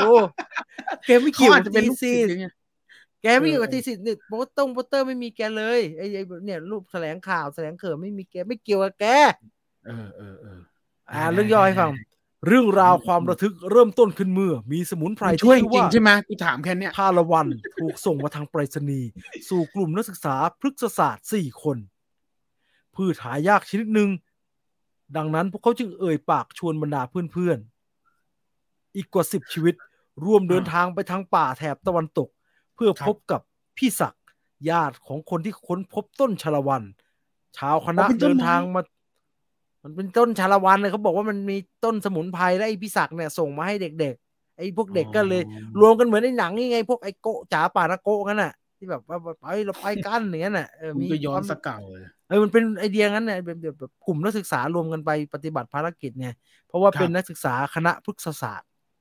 แล้วเลยไปตามที่มาของคณะเดินทางมาถึงจุดหมายแรกเป็นทะเลสาบตั้งอยู่กลางป่าและได้รู้จักกับอองซูผู้นำหมู่บ้านเป็นพลานเนี่ยเป็นพลานอ่านผมก็ไปเขียนใหม่ปะว่าเฮ้ยโขกกำลังสนุกเลยเหมือนฟังอาจารย์ยอดเลยมึงอ่านฟังเข้าใจจริงเหรอกูอ่านกูยังไม่เข้าใจเลยผมไม่เกี่ยวนะครับที่สำคัญในเวลานั้นการที่จะลงมือเก็บต้นชาละวันนั้นได้ก็คือเวลาสนธยายามที่อาทิตย์เริ่มจะรับขอบฟ้าไปแล้วเท่านั้นการเดินทางเพื่อตามหาต้นชาละวันเริ่มต้นขึ้นพร้อมๆกับความสัมพันธ์ในอดีตของชาวคณะแต่ละคนท่ามกลางความลึกลับซับซ้อนที่ค่อยๆทวีความรุนแรงขึ้นทุกขณะยิ่งเลวร้ายไปกว่านั้นเมื่อทุกคนพบว่าทุกคนตกอยู่ภายใต้พยันอันตรายอันเนื่องมาจากจระเข้ดึกดำบรรพ์เสียแล้วหมายวะก็คือมันเจอต้นเนี่ยแล้วมันก็จะไปหาต้นนี้กันแล้วไปเจอแต่ว่ามันมีไอ้เข้อยู่เข้บึกดึกดำบรรพ์คล้ายๆไอ้ช้างนาโดอ่ะเละหมดแล้วเขาไปเจออดีตไงเขาไปเจออดีตว่าชาติที่แล้วเขาเป็นอะไรกันมาแล้วเป็นตะเภาแก้วตะเภาทองแล้วทะเลาะกันเนี่ยมีแบบมีจะได้กันมีแบบสัมพันธ์กันในคณะด้วยอะไรเงี้ยรอดูฮะช่างน่าดูมากๆเลยครับ thesis ใครเขี่ยขึ้นมาวะเดี๋ยวเขาก็เกลียดผมกันอีกอ่ะขี้เกียจกูอยู่ไม่ใช่ไงไม่คือเขี่ยแล้วคุณก็ระเบิดซะทุเรศเลยไงไม่ใช่ครับเข้าไปหาดูก็อยากรู้ก็มีคนถามว่ามันคืออะไรผมก็สนใจอันนี้หนังหรือนิยายหนังสิครับหนังเห็นไหมฮะเพลินเห็นไหมคุณอานนท์นี่เขาก็เพลินที่คุณเล่าเพราะมันคล้ายๆไอเนี่ยเคยดูไอเนี่ยโบอางูยักษ์ว่ะคุณว่าเคยปะล่ะไม่จิตทาเล่นนะเว้ยช่วงนั้นเรียนอยู่ไม่ได้ดูไม่มีตังค์เรียนหาเลยเรากูทำงานแล้วอ๋อตอนนั้นเงินเดือนไม่ออกโบอางูยักษ์จำได้เพราะว่าไม่มันงูไงก็เลยไม่ดูตอนหนังโบอางูยักษ์ฉายเนี่ยเขามีเดินสุวรรณหงส์กันแล้วหนึ่งในนักแสดงเสื้อหลุดจำได้เจ๊เขียวอ่ะเสื้อเขียวแต่ช่วงนั้นหลุดทุกปีอ่ะหลุดทุกปีช่วงนั้นหลุดบ่อยน้องสาหร่ายอีกใช่ไหมน้องสาหร่ายนี่เรื่องไงสาหร่ายนั่นมันอีกประเด็นหนึ่งคือเขาตั้งใจใส่มาไอ้หลุดนั่นแหละมันแต่ช่วงนั้นสุวรรณหงส์หลุดช่วงนั้นหลุดทุกปีนะฮะผมแดงอ่ะหลุดมั่งนมมั่งขนมั่งอะไรมั่งเพิ่นนี่ๆๆคุณครับฟังนึกว่าพี่จีนอยากดูจริงๆอยากดูสิฮะจริงก็อยากดูสิครับคุณหมูเขียมหนังมีจระเข้ใครยังไม่อยากดูพี่ไม่รอดตั้งแต่บอกเขาเหมือนไม่ใช่คืออันนี้ไม่มีคำว่าเกรดบีคุณไมค์คอร์สคุณยำมาไม่มีไมค์คอร์สผมพูดว่าหนังแผ่นได้เฉยหนังแผ่นใช่ผมการันตีไม่ไอมันกูไม่เอายิงยันลดรักเลยกูรู้สึกยิงลิงแก้แหว่ะมันพันตัวผมดูตั้งแต่เด็กๆเลยนะอะไรจระเข้เนี่ยเหรอไม่รู้ ชาละวันคุณอากิโกะผมว่าเขาไม่น่าใช้คำว่าตีสิสมันงงๆเอามันน่าสนใจมันน่าค้นหาไงคือเด็กมันไปทำตีสิสกันงี้เหรอแล้วในเรื่องย่อก็ไม่บอกว่าต้นไม้เนี่ยมันจะมันแค่หายากอะมันเหมือนในไม้ด่างไงเหรอซึ่งไปหากันเนี่ยเด็กพฤกษศาสตร์ไงเด็กพฤกษศาสตร์เมื่อกี้คุณบอกไอ้บุญชูก็เด็กพฤกษศาสตร์ไอ้บุญชูเห็นไหมจักรวาลคู่ขนานเดี๋ยวไปเจอบุญชูข้างในโหดีมากเลยบุญชูวันนั้นน่ะที่ไปหาสมุนไพรกันคลิกๆคู่ๆนั่นแหละผมจำได้ค่อยชิมิโหยสาคิดกูเชียร์ไม่ออกเลย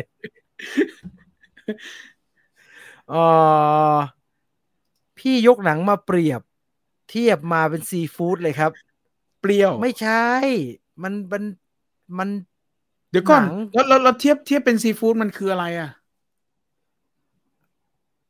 ไม่รู้พี่ยกหนังเปรียบเทียบมาเป็นซีฟู้ดมันแปลดีหรือไม่ดีคุณแม่ครับฉลาดอร่อยนี่ไงเปรี้ยวกลมกล่อมอร่อยแพ้ชิบหายเลยซีฟู้ดเนี่ยกินไม่หายใจไม่ออกบอกว่าไม่รู้จักก็จบแล้วยิ่งพูดยิ่งค้นยิ่งแย่ไปเรื่อยไม่ใช่ก็มันมีคนทักมันเริ่มมาจากว่าเนี่ยเป็นคนจิตใจดีจริงๆผมเห็นหลายคอมเมนต์หลายสัปดาห์หลายทุกครั้งแล้วคุณวชินเนี่ยเป็นคนพื้นฐานะจิตใจเป็นคนดีมากคนจิตใจน่ารักมากคือมันมีคนถามว่าดูโปสเตอร์หนังน้องพลอยหรือยังผมก็ไม่รู้จักผมก็สงสัยจะยังไม่ได้ดูแล้วกันครับแล้วมีคนบอกว่าหนังน้องพลอยสอนนรินทร์ไงผมก็เลยไปค้นแล้วผมก็เจอใบนี้นี่ใบนี้แล้วผมก็อ๋อเห็นแล้วเห็นในโซเชียลมีเดียคนก็แชร์กันพอสมควรแต่ไม่รู้ว่ามันเป็นหนังไทยทีมงานที่เกี่ยวข้องนะครับไม่ต้องอินบ็อกซ์มาวิวไฟเดอร์นะครับอินบ็อกซ์ไปจีนนะครับ GENE นะครับอินบ็อกซ์ว่านู้นนะครับเห็นโปสเตอร์นึกว่าหนังฝรั่งนะค่อยๆแก้ทีละปมนะปมไปปลายที่เหลือมันก็โยนข้ามอีกเห็นโปสเตอร์แล้วนึกว่าหนังฝรั่งเนี่ยตัดทอนแล้วอันนี้เขาตัดทอนแล้วนี่นั่งตัดทอนแล้วขานึกว่าหนังเถนขวาดดูแต่น้องพลอยไม่สนใจไอ้เคได้ไหมครับหนังเคต้องดูเคสิครับโอ้แต่ล่าสุดไอ้หนังไอ้เคที่ดูมาล่าสุดหนังฝรั่งมันห่วยมากเลยนะอะไรไม่รู้ที่มีในถ้ำอ่ะเฮ้ยถ้ำดีไหมเหรอโอ้ห่วยมากเลยครับมันมี2ถ้ำนี่จำได้2ไม่รู้ถ้ำออสเตรเลียเคที่อยู่ในถ้ำอ่ะห่วยมากเลยอันที่อลิสรีวิวด้วยนี่แล้วบอกสนุกมากอะไรนะโอ้อลิสก็สนุกไปเรื่อยแล้วเป็นสนุกไปทั่วใครไม่อยู่แพ้หนังผีใหม่นะครับเนี่ยไปเขียนนู่นเฮ้ยไอ้นั่นอยากดูอันนี้น่าสนใจนี่น่าสนใจเนี่ยอยากดูหนังที่เป็นแบบเป็นภาพนักศึกษาใช่ไหมอุ้ยตัวดาวดังทั้งนั้นเลยไม่พูดแต่ผิดไม่เอาไม่พูดกูไม่ค่อยแม่นดารากูไม่ค่อยแม่นด้วยเดี๋ยวผิดแต่ละคนไม่แต่ละคนนี่ FC เขาหนาๆทั้งนั้นจริงเหรอไม่แตะเลยน่าดูมากครับน่าสนใจไอ้เสือถอยใกล้เห็นโปสเตอร์มันมีตัวอย่างออกมานิดๆใช่ไหมใช่รอดูน้องปาโรมาคืออะไรวะไม่มีน้องปาโรมาเล่นด้วยไงนาน่าผมจำได้น้องนาน่าไหนฮะน้องนาน่าที่เล่นฉลาดเกมโกงอ่ะอ๋ออีน้องที่เล่นโคคนจางแล้วใช่ไหมใช่น้องนาน่าโอ้ภูมิใจมากเลยอ่ะเห็นไหมผมมีความรู้เว้ยผมมีความรู้นั่นแหละใช่มิวสิก BNK ไม่ใช่มิวสิกไม่ใช่โอ้ใช่มิวสิกจำผิดมิวสิกใช่มิวสิกครับใช่มิวสิกเนี่ยพอถ้าสมมุติว่าถึงแบบไอ้เชี่ยกูพูดได้ว่ะมิวสิกเนี่ยหน้าตานางเหมาะกับการอยู่วงการบันเทิงแล้วก็แสดงหนังอ่ะคือนางได้ทุกลุคอ่ะผมจำได้ผมดูมิวสิกแล้วเหมือนเล่นดีนี่ไงหนังพี่คงเดชว่าอันนี้โคตรดีเลยใช่แกนางแต่งเป็นอะไรก็ได้อ่ะพรุ่งนี้มีตัวอย่าง Black Adam จริงไหมครับอ๋อเหรอครับไม่รู้ครับไม่เห็นเมเจอร์เขาว่ายังไงเทอม2น่าดูนะเทรลเลอร์น่าสนใจแคสน่าสนใจดีครับ เอาแล้วเท่านี้แล้วกันนะเท่านี้แล้วกันน่าจะ2ชั่วโมงอยู่แล้ว 5:00 นแล้วครับชิบหายกลับไปนอนนั่นอ่ะคันไปหมดแล้วนะฮะอ่ะเท่านี้แล้วกันนะครับไม่มีใครมาทักอะไรแล้วนะครับเดี๋ยวมาขี้เกียจไปเลยหรือว่าเขาเดี๋ยวหาว่าผมชื่นชมนะฮะ The Season ไม่ทันเอามาตัดอินบ็อกซ์ไปที่จีนนะครับ GENE นะครับมามึงมาเลยถ้าแต่คิดว่าจะเอากันมา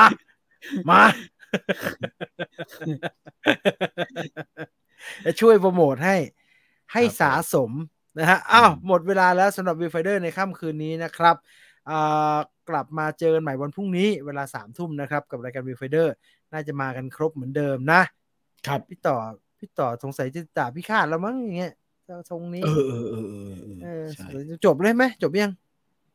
ยังไม่จบดีเนี่ยอีกตอนนึงเนี่ยได้ยินว่าอีกตอนนึงสรุปภาค2มันคือเหมือนไดเรคเตอร์คัทของไอ้รถไฟนี่หว่าผมพลาดไปดูไปสักพักใช่มันเหมือนเดิมหมดเลยนี่หว่ามีแถมนู่นแถมนี่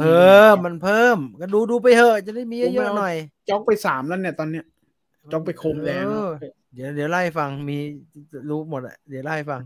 โอเคแล้วก็ Impetigo มีทาง Netflix แล้วนะฮะเผื่อใครอยากดูคุณไปดูซะนะดูต่อกันไปเลยฮะดูร่างทรงเป็นแตกชิบเป่งเลย Impetigo มีคนบอกไม่ชอบก็ไม่ชอบเลยมึงดูไม่เป็นว่าร่างทรงว่าได้อย่าว่าอิมเปติกอไปด่าอีโจนั่นมาผมเชื่อยี่นั่นดูหนังไม่เป็นจิตใจครับแคบเอาละพอแล้วแล้วเนี่ยเจอกันใหม่สัปดาห์หน้าสำหรับ Wildfire Radio นะครับวันนี้หมดเวลาแล้วขอบคุณทุกคนที่ติดตามรับฟังนะครับนอนหลับฝันดีราตรีสวัสดิ์ทุกท่านนะครับไปแล้วครับสวัสดีครับสวัสดีครับ